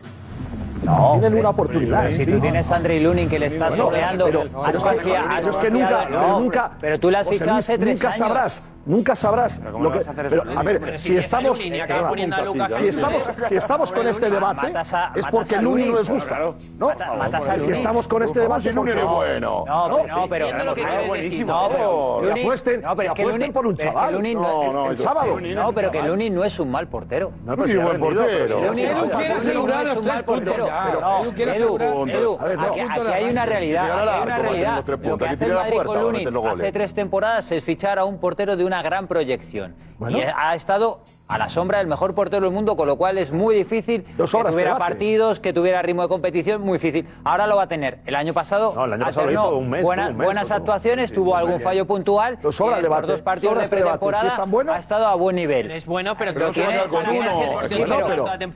pero- que insisto, hay oportunidades tú para poner a chavales de plantea- la cantera tú del una cosa. Estamos hablando de- del Real Madrid. Del Real Madrid, un Real Madrid eh, con buena salud económica que quiere aspirar a todo y entonces lo que está haciendo ahora mismo es tan sencillo como si yo tengo a Lunin como opción porque he apostado por él y en dos semanas tiene eh, una contractura de 10 días y te juegas eh, la Champions contra el Inter en la fase de grupos o llegan los clásicos, tú tienes que tener un portero detrás o delante con experiencia, un portero que esté para jugar, que, no no, se asuste. la portería del Real Madrid. Eso es lo que está buscando el Real Madrid. No es que desconfíe de Lunin, sino ha que conocido la dos de partidos. Casillas de primera, ¿Qué haces? en primera persona, Ah, te quiero decir. contaba, lo- lo he dicho- Era lo otra segundo, época. pero- Tiene que haber miedo Era con otra época. Estaba Bizarri, estaba Ilner que se lesionó, eh, estaba Ilner estaba en la cuesta abajo, Bizarri no convencía al entrenador. Era una época completamente diferente a la actual del Real Madrid. Era una situación muy compleja, muy compleja. Que Y ahí, claro que y ahí es cuando sale.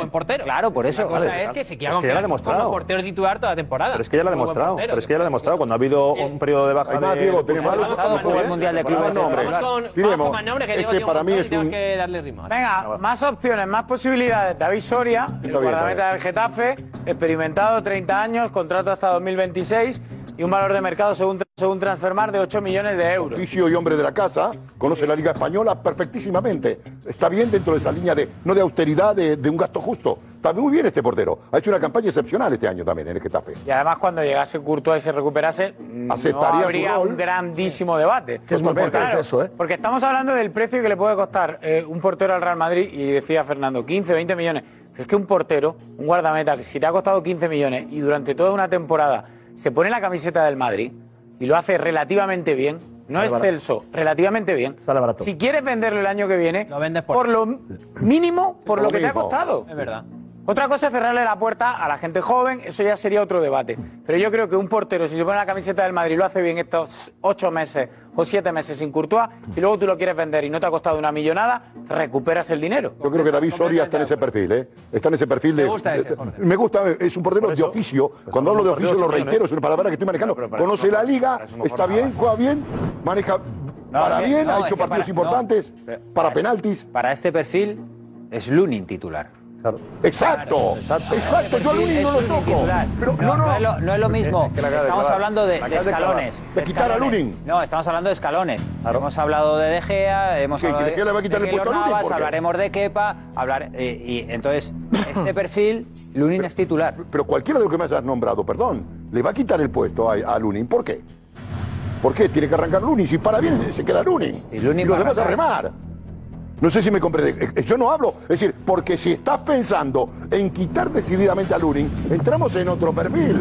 Vamos a buscar a Luca Vega, vamos a buscar al Dibu, vamos a buscar otro nivel de porteros que en el mundo están. Te guste o no te gusten. Hay otro perfil que desde Mamadavili de los 25 entramos en los 50, 70. Claro. ¿O no, Diego? Hay otros porteros. Vale, vamos que- con más. eh, eh, eh, para jugar inmediatamente. Más opciones.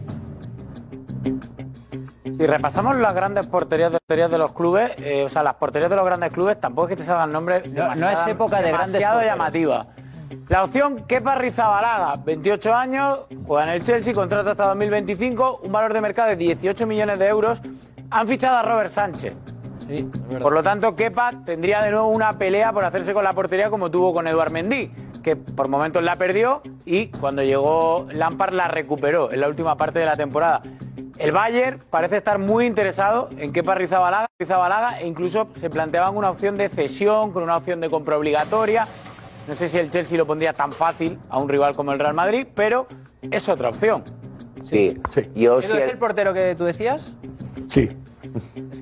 Pero además tiene, tiene, tiene su sustento. Es decir, eh, la persona que es el preparador de porteros del Real Madrid, que le conocéis todos, fue quien lo quiso fichar al Athletic, que finalmente acabó en el Chelsea por 80 millones de euros, que le pagaron al Athletic, y Llopis, a mí me consta, me dicen que está enamorado de Kepa.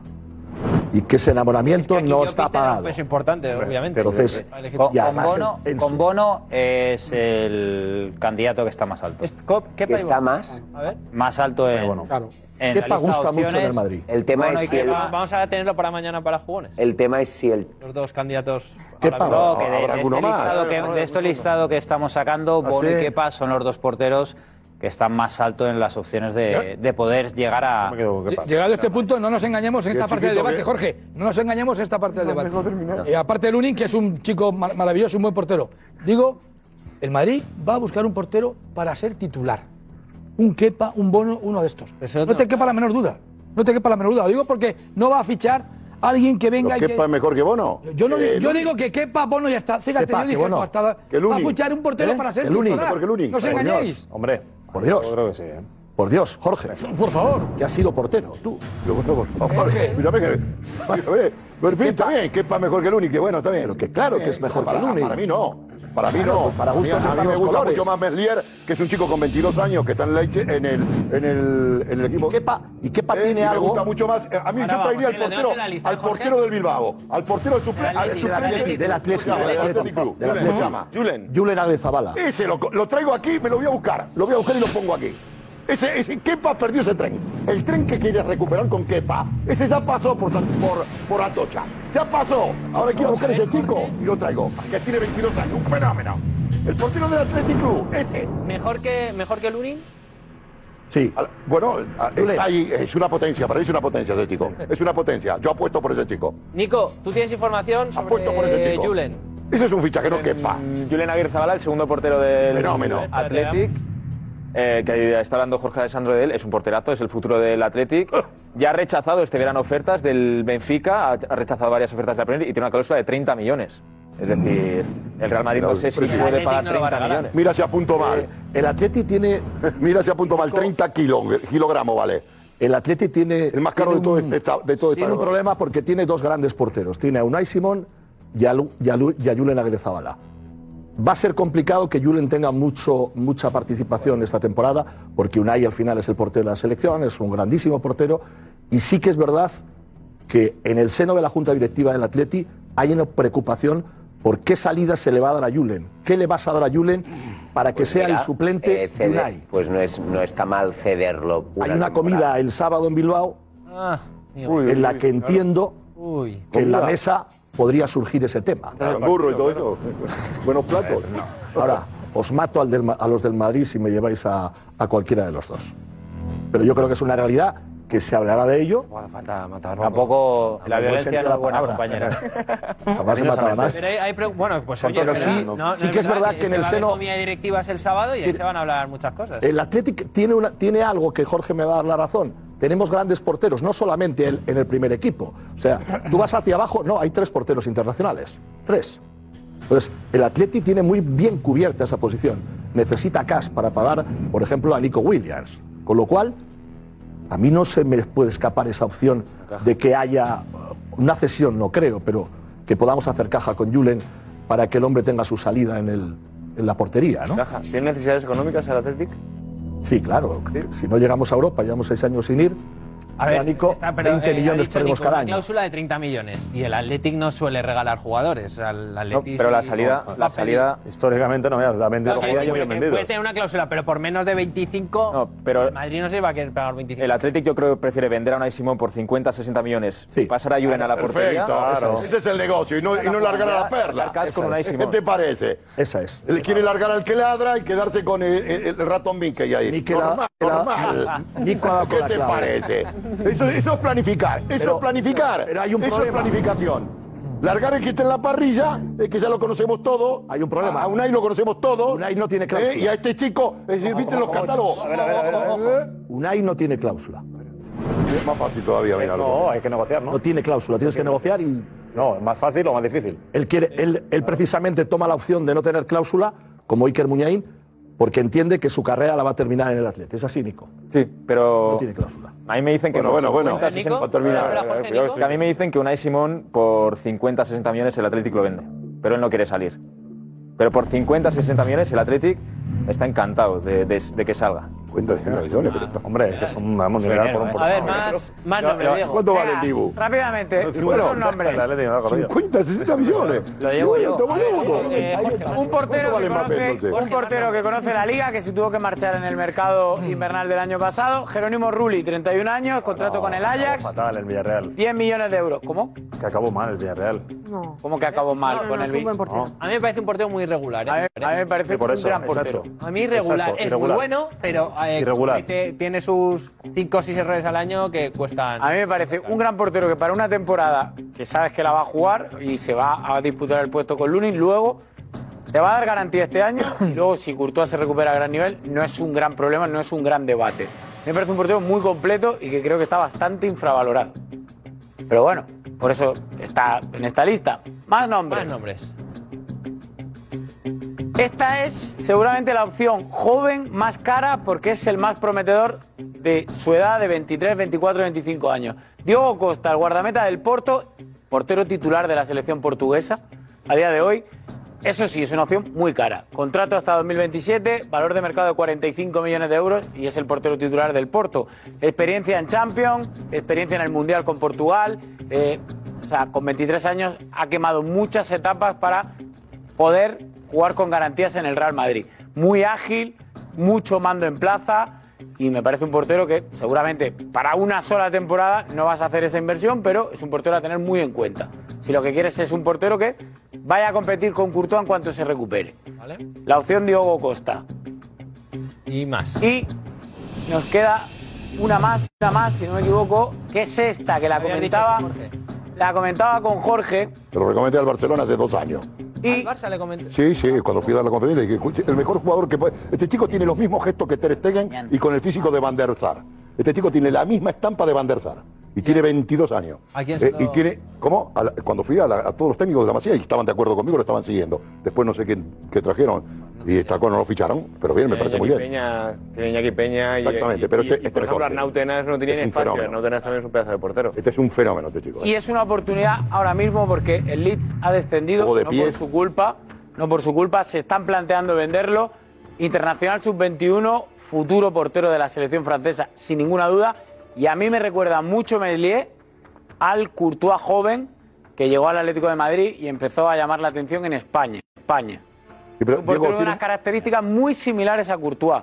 Y un portero que la irrupción que tuvo, pagó 6 millones de euros el Leeds en su, de- en su ascenso a la Premier y desde luego se le quedaron baratos porque es un portero que con 19 años no le pesó para nada debutar en Premier y lleva tres temporadas. Parado. No es Impresionante. muy, muy Aparte, conocido, pero es un portero muy a tener en cuenta. Digo, tiene un físico, es decir, eh, eh, Courtois es un poco desgarbado. Yo lo veo mucho más a, a la altura de Van der Sar, que tenía esa planta mucho más estilizado, eh, eh, utilizando símiles. Lo veo mucho más parecido a Van der Sar. Pero bueno, Sí, sí. eh, ojalá, ojalá parara como, como Courtois, obviamente, ¿no? Que es lo que se trata. Me parece un fenómeno este portero. Y luego decía, en, en los grandes clubes, salvo que Ter Stegen y Oblak no los vas a fichar, evidentemente, no hay grandísimos porteros, no hay, no hay clubes que destaquen por la portería. Está Mañán, el guardameta del, del Milan, el francés, que lo ficharon eh, la temporada pasada, que está dando un gran rendimiento y que ahora mismo es el titular de la selección francesa. Pero estamos hablando de un Ojo portero que ese tiene portero, ¿eh? 31, 32 años Este. y habría que ver lo que te pide el Milan por él. Ese portero, el portero del Milan, ojo con ese portero para el futuro, porque tiene un potencial extraordinario. Pues, pues eso es lo. Es veterano ya. Sí, sí. Entre comillas. O sea, no, no es un chaval como Melié o como Diego Costa. Tiene 31, 32 años ya mañana. Como Julen. O como Julen. Como Julen. Pues vamos a ver, vamos a ver qué pasa en la Está enamorado, está a enamorado de Julen, claro ¿eh? sí. No, es un porterazo. Me encanta, a mí me encanta, yo lo vi. Esto es para muestra basta un botón. Escúchame, no se necesita ver, escúchame, ¿eh? como decía mi, como dicen los viejos rockeros, lo vi jugar, lo vi en- pareció espectacular el chico. Uno maneja unos registros, Pues- es un porterazo. Y la otra, la otra opción, perdona, sería comprarle Zamba. Madrid que aprenda un poco de la cantera de, de porteros que tenemos, que es verdad que hemos O dado sea, será que, será que la del Madrid no da buenos porteros también, ¿eh? Bueno, pero tampoco les dais oportunidades. ¿Cómo que no? Pocas. Bueno, pocas. Bueno, lo, lo que está claro es que el Madrid eh, ya tenía el mercado complicado con Mbappé y ahora se le suma el buscar portero, porque ahora hablaremos de Kylian Mbappé, Diego. Sí, sí. Le Parisien publica una reunión entre Mbappé y el, y el Paris Saint Germain. Sí, una conversación, eh, una reunión tensa que hubo el pasado martes entre Kylian Mbappé y Nasser Al-Khelaifi. Y luego RMC, posteriormente, ha apuntado que Luis Enrique y Luis Campos también estaban presentes. O sea que fue entre los cuatro. Y pero en esas reuniones donde además Mbappé vuelve a insistir, es que él, claro, él quiere cumplir contrato y estar esta temporada el Paris Saint Germain. Lo que, según Le Parisien, le transmitió Mbappé al Paris Saint-Germain, al Khelaifi en este caso, eh, vamos a ir viéndolo porque es no me voy a mover de donde estoy. Ahora, ahora lo vemos, pero eh, mañana empieza la liga. Por fin, mañana vuelve la liga. Eh, Darío, repasamos. Vamos a repasar eh, los partidos de esta primera jornada. ¿Vamos con ello? Sí, vamos a verlo. Vamos con ello porque- Y ahora enseguida analizamos. Night racing is back at Richmond Raceway. This spring, top NASCAR drivers like Ryan Blaney, Chase Elliott, Bubba Wallace, Ross Chastain, and Virginia's own Denny Hamlin will battle under the bright lights. And this historic track also offers a rocking infield experience with unparalleled access to your favorite drivers and one of the best tailgate scenes around. For a weekend of friends, family, and amazing short track action, head to Richmond Raceway, March 29th through 31st. Get tickets now at richmondraceway.com. Con cuatro días de, de competición. Como el décimo de lotería. ¿eh? Empieza mañana. es. Vamos, vamos. Empieza mañana y Ah, estamos brillante repartidos. ahí, Viernes, sábado, domingo y lunes. Venga, empezamos por el viernes. Porque se podrá ver, vamos a verlo ahí ya, a la de tres se va a ver. Eh, Darío, ¿Sí? estamos ganando tiempo porque, porque se ha atascado el maquinillo, ¿no? Eh, no.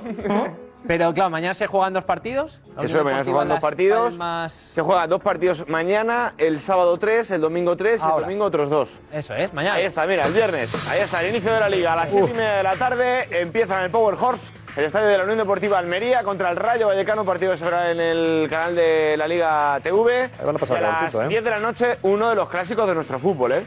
Es uno de los clásicos de nuestro fútbol que se va a ver en Dazón. Es el Sevilla Fútbol Club, Valencia Club de Fútbol. A las 10 de la noche, buen partidito. Vamos a ver cómo llegan los dos. El Valencia ya lo, lo cuentas tú. Eh, Alex, cómo llega. de las Y siete y Silvia media. Verde y Gonzalo Vale. Tortosa. ¿El de las siete y media sigue siendo las siete y media? Nos está contando cómo llega. El de las En- siete y en media, el de Almería media. calor. Pero eso es increíble. Ahora, ahora lo imposible. hablaremos, por eso. A ver, increíble. ¿El de las siete y media sigue siendo las siete y media? Pero el de las siete nueve y y media. lo pasan a las 10. Pero Pero el de las pero- 7 y media. Estamos, hablando de Almería. De las 7 y media, que hay Tú- tú- 30 tú, grados en Almería y Claro. 33 de sensación térmica, dicen que a las 7 y media se puede jugar perfectamente. fútbol. Vamos, vamos, vamos, Jorge, no os anticipemos, estáis anticipando. te- ha venido Francisco Cacho, meteorólogo de la Ah, Sexta, bueno, fenómeno. de confianza, y nos va, a com- nos va a comentar eh, todo. Ahí está. Francisco, ahora, ahora te viene. Pero muchas cosas que comentar de la jornada porque no va a ser una jornada normal como otros años. ¿Ves? Ahora, ahora hablamos con Francisco. Ahora te- Sí, sí, va a ser una jornada calurosa. De hecho, puede ser la primera vez que juguemos en condiciones de ola de calor. Así que, bueno, hay que tener mucha, mucha precaución. Han ido retrasándose algunos partidos y ahora comentamos justo todas las temperaturas, sensaciones térmicas y ya os he comentado antes un invitado especial. Uf, pues a ver, ese, ese invitado que has dicho que se puede incluso llegar a, a aplazar, ¿eh? Aplazar. Ahora lo vemos. Esto es eh, la jornada del viernes. Venga, vamos a seguir. Vamos al sábado, 12 de agosto, primera jornada de la Liga. Real Sociedad de Girona. Temprano. Partido a las 5 de la tarde en San Sebastián. Que bueno, Ahí la tarde estamos- estamos con buena Partido en Dazón, por cierto. Yo entiendo que si le han puesto a las 5 de la tarde en San Sebastián es porque se puede jugar Sí, eh, sí, en sí. San Sebastián a las Está- 5 de la se está tarde. bien. Claro, que se Ahora veremos. jugar. ¿Y en Las 7 y media de la tarde, Unión Deportiva Las Palmas, Real Club Deportivo Mallorca. Partido que se verá también en Dazón. Y a las 9 y media de la noche es Athletic Club Real Madrid. En San Mamés, un partido que se verá en el canal de la Liga. Claro, 9 y media en Bilbao. Darío, el Twitch. Tu Madrid. El Twitch, Darío. Tu Madrid. Athletic. Tu Madrid. El mío juega a las 5, ahí está, Twitch. Girona. Por supuesto, Real. Madrid. Twitch Live, ¿eh? Por, supuesto y el Live. Y el domingo, venga, vamos al domingo, 5 de la tarde, también en Balaídos. Entendemos que también se puede jugar, evidentemente. Real Club Celta, Club Atlético Sasuna, partido se en el canal de la Liga. También en el canal de la Liga a las 7 y media de la tarde. Buen partidito también en la cerámica entre el Villarreal Club de Fútbol y el Real Betis Balompié.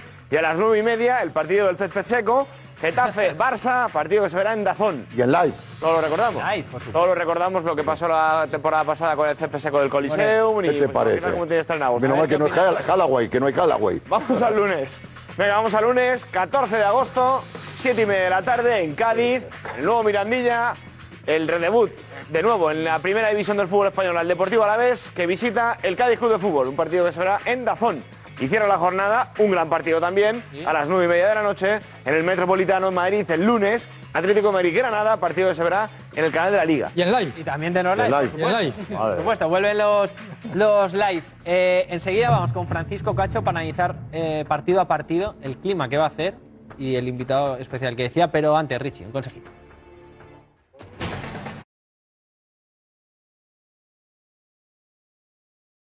Muchas gracias, Richie. Y que pase ya. Francisco Cacho, meteorólogo de La Sexta. ¿Qué tal, Francisco? Buenas noches, chicos, ¿cómo estáis? Muy bien. ¿Y tú? Muy bien. Eh, Estaba nos has escuchando. metido un poquito de miedo en el cuerpo, ¿eh? Bueno, quería haceros una pregunta. ¿No parece que sin decirlo Jorge le preocupa un poco la relación personal Keylor-Courtois cuando ha dicho lo de las llaves? ¿No puede ser que el, el año que vino Courtois jugó menos de lo que parecía porque Keylor se había ganado durante muchos años ser portero titular? Perfecto. Y yo he leído entre líneas a lo mejor que él tiene un- una preocupación por esa relación, ¿puede ser? Evidentemente, esto es una estadística. Y aquí sucedió que cuando se trajo a Keylor Navas, eh, y Keylor Navas pierde la titularidad en manos de Courtois. Courtois fue una gran inversión. Y, y prácticamente creo que eso no lo aceptó nunca Keylor. Hubo una gran rivalidad, hubo gente que se dividió por un momento en la afición, todo esto, y no fue una, una relación buena. Fue una, una, competibilidad- una competición muy contaminada. Y hay que evitarla. Y ahora volver a Reavivar eso otra Reavivar eso cuando están los dos casi en uno está ahí y el otro finalizando su carrera es recordar viejo rencilla es como como en un matrimonio volver con la primera novia dejarla de donde está la primera novia Estoy de acuerdo, ¿eh? y soy muy de Keylor y le estoy muy agradecido. Pero estoy de acuerdo. exactamente le hacemos un Esperaba que vienes ahí con un- una pregunta.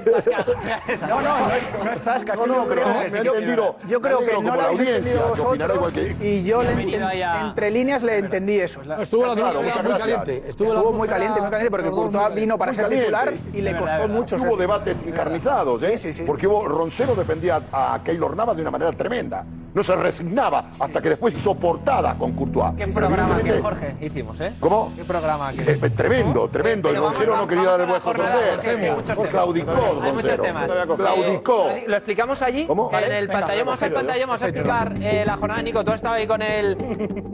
Analizando con el mapa. Eh, ¿Todo correcto? ¿Está todo correcto? Todo ¿Sí? correcto. Partido por partido lo va a Venga, me pongo ya a este lado, Nico, ¿quieres? ¿Y tú ese? ¿Vale? Venga, sí, sí. Venga. Eh, yo te voy diciendo los partidos y tú nos das Empezamos el con la jornada del viernes. Mañana. El viernes, el partido hay- inaugural, hay, Francisco. que decir antes de nada que las jornadas de liga se están adelantando cada año, ya el año pasado empezamos muy pronto, y en esta vamos a empezar en plena canícula, que es la época del año entre el 15 de julio y el 15 de agosto, que es donde más calor hace.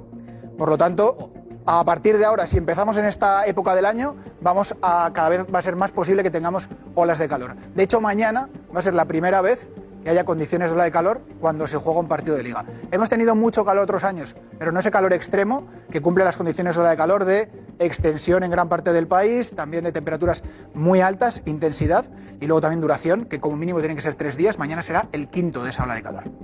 Pues el viernes nos vamos a Almería, Francisco, el partido inaugural. Sí, inaugura la, la jornada. Almería va a hacer mucho calor, lo hemos tenido estos días también allí. Además, el estadio está muy cerquita del mar. Temperatura máxima que ese día va a alcanzar los 35 grados. En la hora del partido, un poquito menos, tendremos más o menos 29, pero ojo, porque Almería va a tener una sensación térmica de hasta 33 grados. porque, barbaridad. porque, lo decíamos, está el campo muy cerquita del mar, toda esa inyección de humedad. Por eso, ¿y qué humedad? Lo peor, la humedad. ¿Y qué humedad tendrá? ¿Qué, qué porcentaje de humedad? del futbolista. ¿Qué porcentaje de humedad puede haber? Entre el 60 y el 80%. La Es una barbaridad eso. Te deshidratas ahí, hombre. Este partido, Deshidratas, Francisco, deshidratas. se tendría que haber también. Directamente te retrasado, deshidrata. como mucho bochorno. Eh, bueno, yo creo que, que con 30 o 33 grados se puede jugar. Cuanto más lo retrases, mejor. Pero, ojo, va a haber partidos peores que este. Uf, pues vamos. a ver. Peores. Sí, pero, pero, pero una pregunta, pero una pregunta, pero el estar cerca del mar, esa humedad tan alta, es que eso también es muy peligroso porque se deshidrata, una persona se deshidrata, ¿eh? Sí, sí, sí, sí, la sensación térmica es horrible. Además, este año Eh, la humedad es peor todavía porque el Mediterráneo, la temperatura superficial del Mediterráneo está más alta que otros años. Entonces toda esa brisa que te llega del mar es más cálida y no refresca tanto por las noches que les Claro, está sí, costando sí, mucho claro. en el Mediterráneo dormir este año. ¿Qué te parece, Presi? Una plasta, es una plasta. Sí, sí, sí. Pues va, se va a como, ahí, eh, Diego, es como jugar con, con una oveja encima. Siguiente partido. El siguiente, no nos movemos del sur porque nos vamos a Sevilla, Francisco. Bueno, aquí están puestos todos los, los ojos de todo el mundo. Han tenido que retrasar ese partido. Han retrasado también el de segunda del Zaragoza porque en el Ebro iba a hacer también muchísimo calor. Temperatura máxima para Sevilla mañana. Atención, 44 grados. Antes decíamos que con 33 se juega mal, 44 grados. En la hora del partido no va a ser tan alta, vamos a verla, 36 grados van a empezar el partido. Eso a las 10, a las 9 en la segunda parte tendrán 34. Este partido sí que creo que va a ser complicado jugarlo, a ver cómo lo plantean tanto Mendilíbar como, Pero la liga, perdón, Baraja, eh, como el Pipo, Alex, quería decir. eh, yo quería decirle al compañero, la liga no tiene un meteorólogo. Tiene que una persona que sepa. La liga, la liga no solo tiene un meteorólogo, Pero esto sino- lo tendrá que saber porque esto es inhumano. Perdón, La sí, liga- a los televidentes, no a mí. La liga- a mí esto me parece un disparate. La pero- liga tiene un meteorólogo, a- adapta los horarios en función del termómetro, por eso lo está poniendo a las 10 de la noche. Sí, pero el retraso ha ¿Pero sido qué de- quieres ponerlo? ¿A qué hora quieres de- ¿Quieres re- que cambiemos y en lugar de Sevilla se?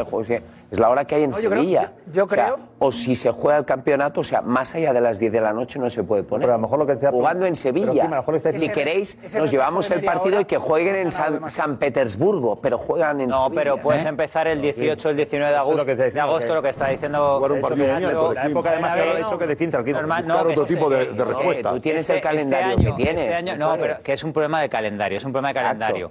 Y últimamente se está empezando antes. Pero si tú ajustas por otro lado y evitas una serie de circunstancias que hay en el calendario, puedes volver Ya, a empezar pero, como se ha empezado José, siempre, José, en torno al 19-20 de Hace una septiembre, semana, donde o es esta menos semana creo riesgo perdona, para José, esto. hace una semana no ha habido una bajada de, de temperaturas, ahora ha habido un La, repunte. la hubo durante el fin de semana, pero eso, es, eso es extraordinario. Dura- Esa- da- esa ah, bajada esta- ya, ya. se A ver, a debe ver, a una explica- borrasca que no, es, es, no es normal. extraordinaria. Pero tú fíjate, si, si esa bajada extraordinaria hubiera ocurrido este fin de semana, Pero Que no, da igual, pero, una cosa, pero, una cosa muy sencilla. Se Pero, una- cosa, pero una cosa muy sencilla. Y lo ha dicho al principio, dice, las temperaturas de Macron son del 15 al 15. Punto. Lo acaba de decir, y- pero siempre. ¿No? Claro, Las temperaturas más altas del año en nuestras latitudes, en España, siempre se van a dar de 15 de julio a 15 de agosto. Con lo cual, Todo lo que y, sea. y también ha sido el julio más caluroso de los últimos 1500 años. ¿no? Sí, en ju- También se ha en julio, eso. ¿no? En julio, por suerte, no se juega al fútbol, ¿no? No, no, pues por eso lo digo, pero del 1 al 15 también cuenta como julio o, o No, cuenta es solo de a partir 15 a del 15. Ya, ya. 15 de julio a 15 de agosto. Mí- julio, Sí, el- pero, que, pero todo julio ha sido el más el julio, el julio más, El mes más eh, caluroso. caluroso, ¿correcto? Correcto, con Vale. casi 17 grados de media a nivel Bien, global. Bien, ya en, en el 1 de julio también hacía muchísimo calor, Sí, ¿correcto? lo hacía, es decir. De hecho, los es- veranos, de hecho, los veranos están alargando hacia Bien. adelante y hacia atrás, pero más hacia adelante. Le están comiendo más días a la primavera. Buen punto, con lo cual tiene más sentido cada vez más, ¿no? Que también se empiece un poco antes, ¿no? No. Sevilla-Valencia, No estoy de acuerdo. entonces, eh, a las No, 10 de la noche. Kim, No, y Kim, además es Kim, que Kim. el retraso que han hecho a mí me parece insuficiente, media hora. En media hora no baja la temperatura 4 grados, baja 1. Tendría que haber sido Estaba, estaba a las 9 y media y lo han puesto a las 10. No, pero eh, perdóname, hay una cosa que el presidente lo sabe y lo que sabe eh, la gente del fútbol. Eh, eh, ese vestuario, estar en ese vestuario, después de haberte dado el masaje, que el masaje no tiene la misma intensidad que en invierno, obvio, ¿no? Ese calentamiento que es mínimo, tiene otro, otro protocolo, el calentamiento a máxima temperatura. Esa sudoración que hay previa al partido, hay un desgaste. Hay un desgaste antes de que ruede, a- antes que el árbitro pite, sea las 10 de la noche, eh, Presi, es decir, el desgaste de los, los jugadores que al fin y al cabo pagamos para ver el espectáculo. Es contra el espectáculo, eso es lo que, está- lo que quiero, lo que estamos defendiendo. No es bueno para el espectáculo, gane quien gane. Es porque decía, eh, decía uno, eh, hoy escuchaba del técnico del Sevilla, dice, no, nosotros estamos más habituados al calor. Calor. Escúchame, aquí no está Lauren de Arabia, que tenía que recorrer ahí, o Rommel, que tenía que ir con los, los cañones en el desierto del Sáhara. Aquí hay que jugar al fútbol, iba la con los conecta. tanques, los tanques. Y el calor es malo para todo y para su equipo también. Francisco, este es a las 10 de la noche. De- Dices que es poco media hora lo que se ha retrasado. Sí, 10 y media hubiera estado bien.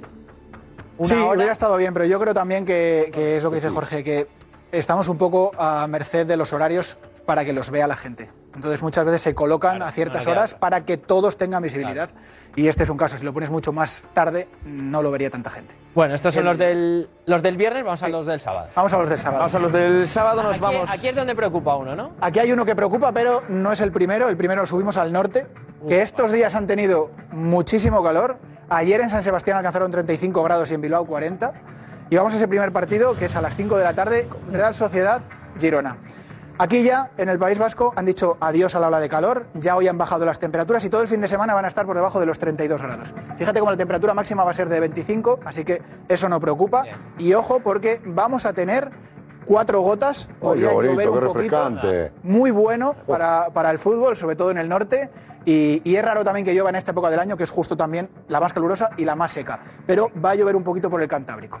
Así que ese, sin problema. El siguiente, Francisco, nos vamos a las islas, a Canarias. Aquí está. Las Palmas contra Mallorca. La ola de calor Hay un invitado sorpresa, el del que hablaba antes, que no es el calor, que es un poco obvio. Van a tener el sábado avisos rojos por calor en la, isla, de Gran Canaria, pero sobre todo lo van a tener en el centro y sur. En el norte de la isla, que es donde se juega, en Gran Canaria, en Las Palmas, van a tener aviso amarillo. Temperaturas muy altas, de 30 grados, ojo porque en el sur pueden alcanzar los 40. Canarias ya sabemos que tiene una disposición que depende mucho del viento. Si soplan los alisios, no sé si habéis ido alguna vez a Gran Canaria o Tenerife, puedes estar, por ejemplo, en La Laguna o en Santa Cruz y está un poco nublado y un poco más fresco y bajas al sur y hace muchísimo calor. En Gran Canaria es igual. Pero lo que vamos a tener en Canarias, que es muy preocupante, es la calima. Vamos a tener una calidad del aire muy mala. Si estuvisteis ayer en Madrid, visteis Sí, los sí. cielos turbios, con balón amarillo. brumosos. A mí por la tarde me picaba la, la piel de los brazos.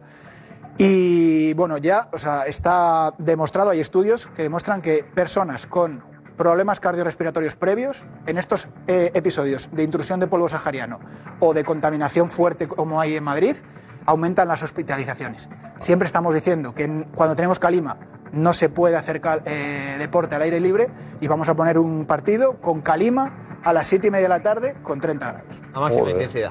Creo, creo que las, las ¿Siete y media de Canarias o qué hora es? ¿Siete y media en Canarias o siete? ¿Siete y media aquí? Aquí, Aquí. seis y media. Seis y media. Seis y media allí. Más pronto todavía. Entonces es pronto. Claro, pues eso que, que- que también era, Sí. había que explicarlo porque No se esperan concentraciones Bien, muy, bien grandes, ¿Eh? pero yo estaría muy pendientes de las concentraciones porque si superan unos umbrales, eh, la calidad del aire no va a ser buena.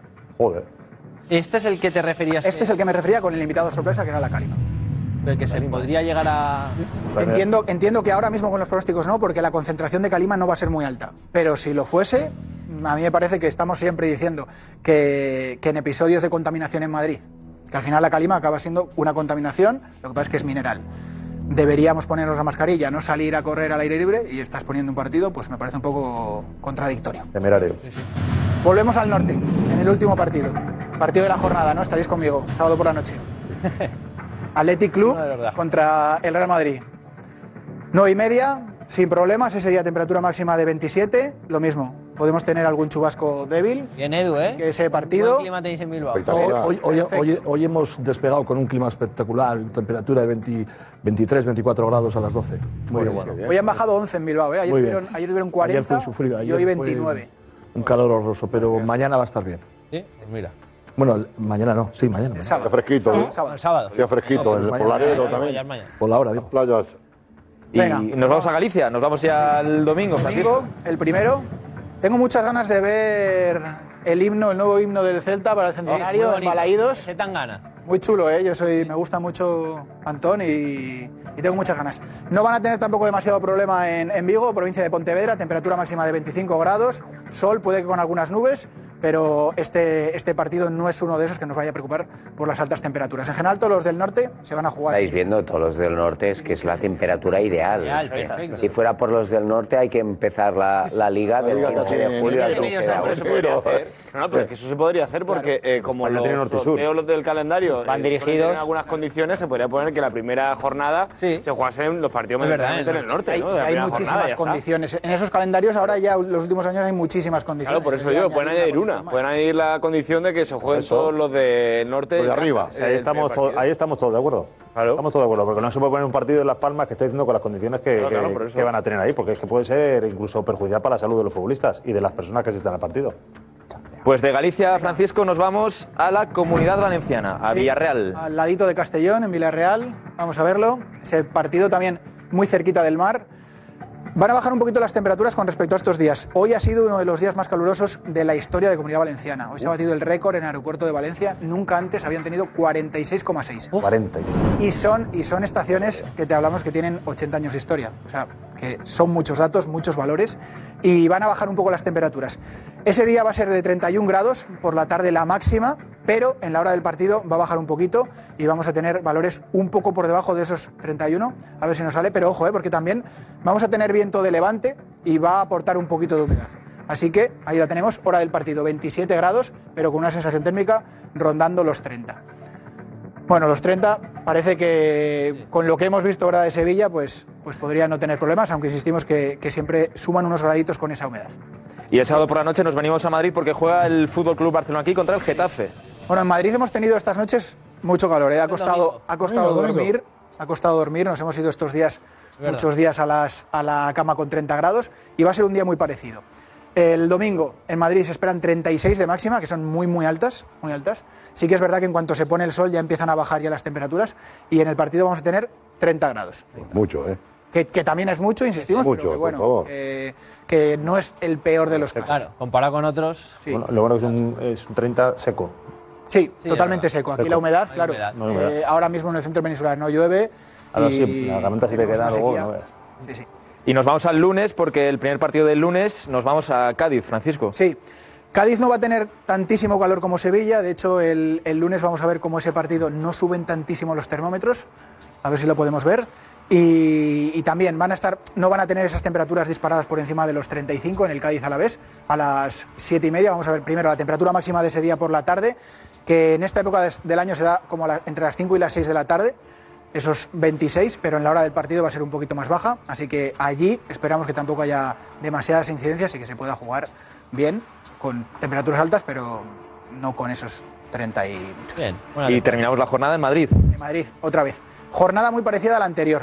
El partido del Atlético de Madrid, también por la noche. Vamos a tener esos días calor en Madrid, máximas rondando otra vez los 35 grados, Atlético Granada, pero, pero bueno, por la, por la noche Ah, mejor, mejor que el. los 28 O sea, de los 10 solo digamos que hay Dos. un par. No, dos, que- dos, sí, el de Las Palmas y A mí me Almería. preocupa, a mí, Sevilla a mí me Sevilla preocupa, Almería, a mí me preocupa Almería. Almería, me preocupa Almería, con sensación térmica muy alta, me preocupa el de Sevilla, que vamos a estar con 36 grados en la hora del partido, y me preocupa un poco la calima en el de Las Palmas.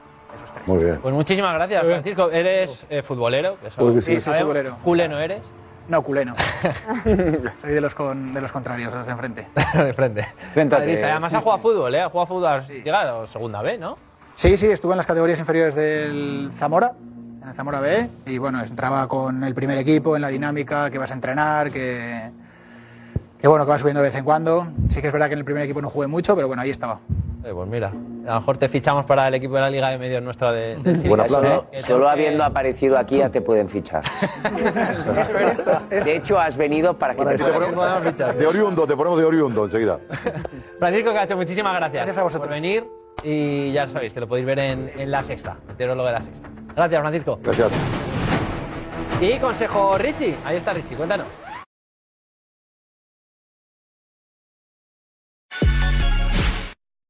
Bueno, nos tenemos que meter de lleno ya en el culebrón Mbappé, que continúa.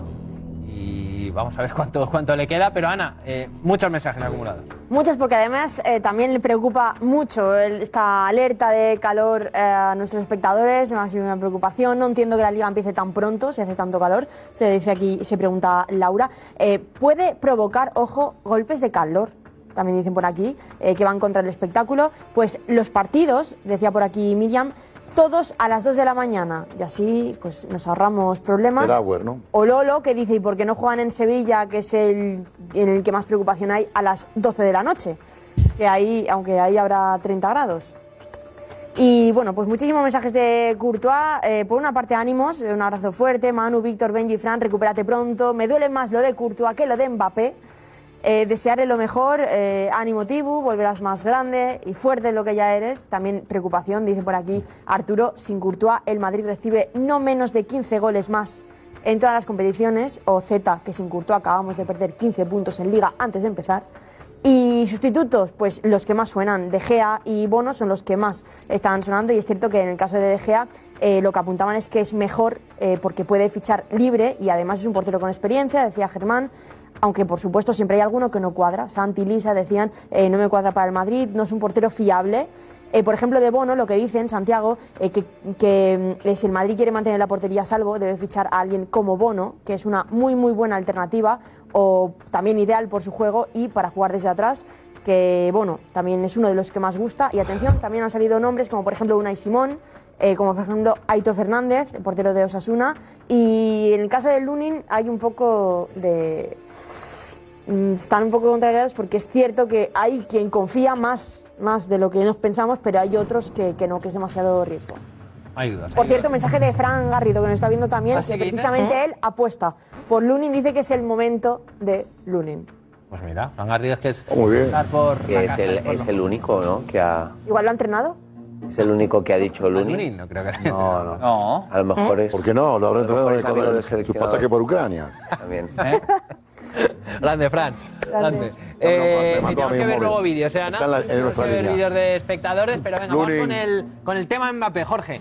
Eh, Diego, vamos a empezar con la- lo que publica hoy Le Parisien, que es esa reunión que estamos hablando. ¿Qué dice Le Paris? Venga, Le Parisien decía hoy, eh, hablaba de una reunión que se habría producido el martes entre Mbappé y Nasser Al-Khelaifi.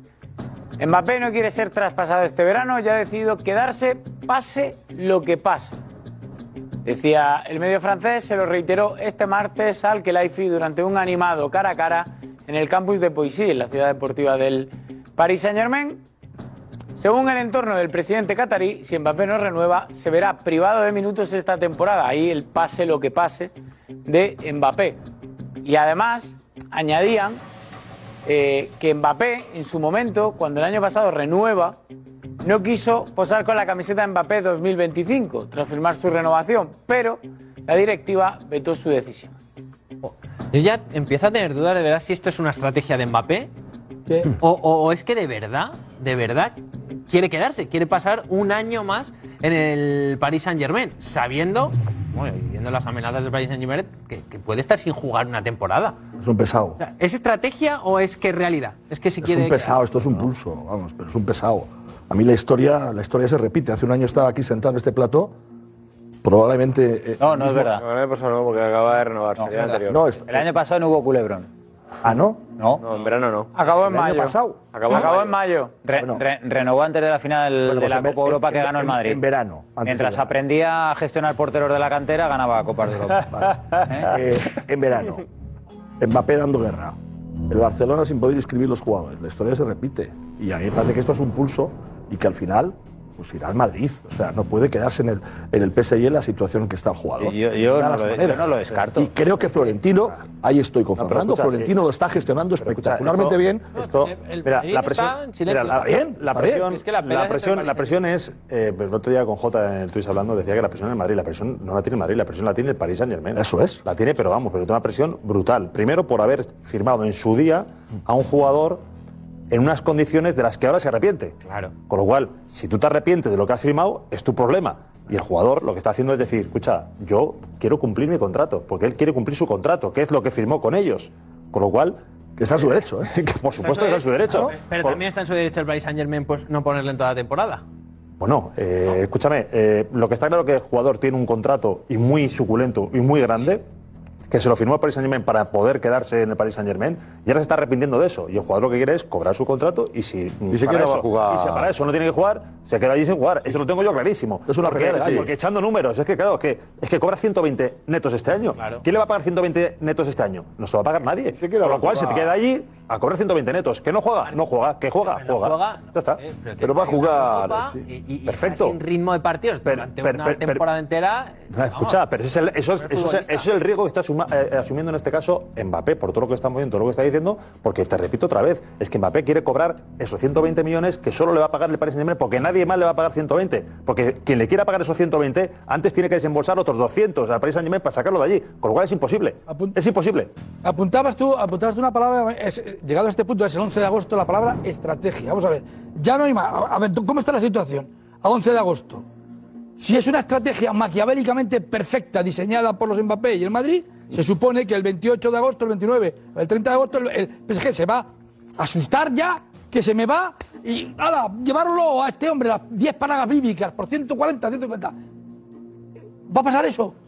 Sí. Hay quien dice que sí, Sí. y yo no lo tengo ya tan Algunos días lo tengo claro y otros días lo tengo menos claro. No. La otra cuestión es que Mbappé efectivamente quiera cobrar, quiera cumplir su contrato, como está diciendo insistentemente, por activa y ¿Tenéis por duda de eso? pasiva, porque quiere cobrar los 240 kilos de, de, de, de Bellón que se va a llevar este año del PSG entre la prima de fidelidad por ser infiel y todo esto. Por ser infiel Yo, Damián, pero prima- Y luego, espera, pero espera, primas que le- espera. primas que le dio el Paris Saint-Germain en su día, claro, de las que se arrepiente ahora, con No, lo y que cual- él firmó con lo cual, voluntariamente mismo también. el Paris Saint-Germain es Sí. prisionero- el es prisionero Que sí. del pulso que echó en su día el Real Madrid. que- pero estoy diciendo que vamos a buscar soluciones. O es la estrategia ma- maquiavélicamente perfecta para Madrid, que lo tiene todo perfecto, tanto si viene este año como si viene el año que viene, es el ganador indiscutible. Pero si la estrategia no es eh. estrategia maquiavélicamente En un año, ¿sabes lo que- diseñada, ¿qué No, pasa el 31 de agosto Yo, si Damián- Mbappé sigue? yo, Damián, en, en el estoy- PSG. Yo no tengo, y acabo, yo no tengo tan claro que si Mbappé sigue en el Madrid, vaya a jugar. No lo tengo claro. En el Paris Saint-Germain. Yo, Damián, eh, estando contigo, y creo que esto sigue siendo una partida de póker y una estrategia, hay algo que no me cuadra, que es la cantidad de veces que Mbappé había dicho que él, si dejaba el PSG, sería dejando dinero en el club. ¿Por qué esto ha cambiado? Porque ahora ha decidido acabar su contrato y salir y salir gratis, no lo sé. Pero la cuestión es que yo sigo viendo una partida de póker y creo efectivamente que el PSG acabará cediendo al precio que seguro eh, está marcado y es lo que está dispuesto a gastarse el Real Madrid. Yo, yo creo que. No, no, no, no, pero, pero Ojalá Dios te oiga. problema. Pero Kim sigue habiendo un, pro- sigue habiendo un Dios te problema. Sigue habiendo un problema, que esos son 120 millones que él quiere cobrar. Es que Que no, volvemos que a lo no, mismo. que- es que.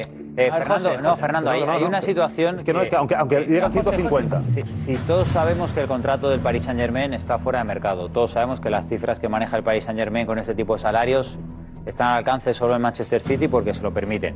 Pero si estamos hablando de dinero, Mbappé sigue allí. Pues Mbappé se hubiera ido a Arabia en un año puente para, para venir al Real Madrid. Yo quiero ver qué dice Alkelaifi en la presentación de Dembélé.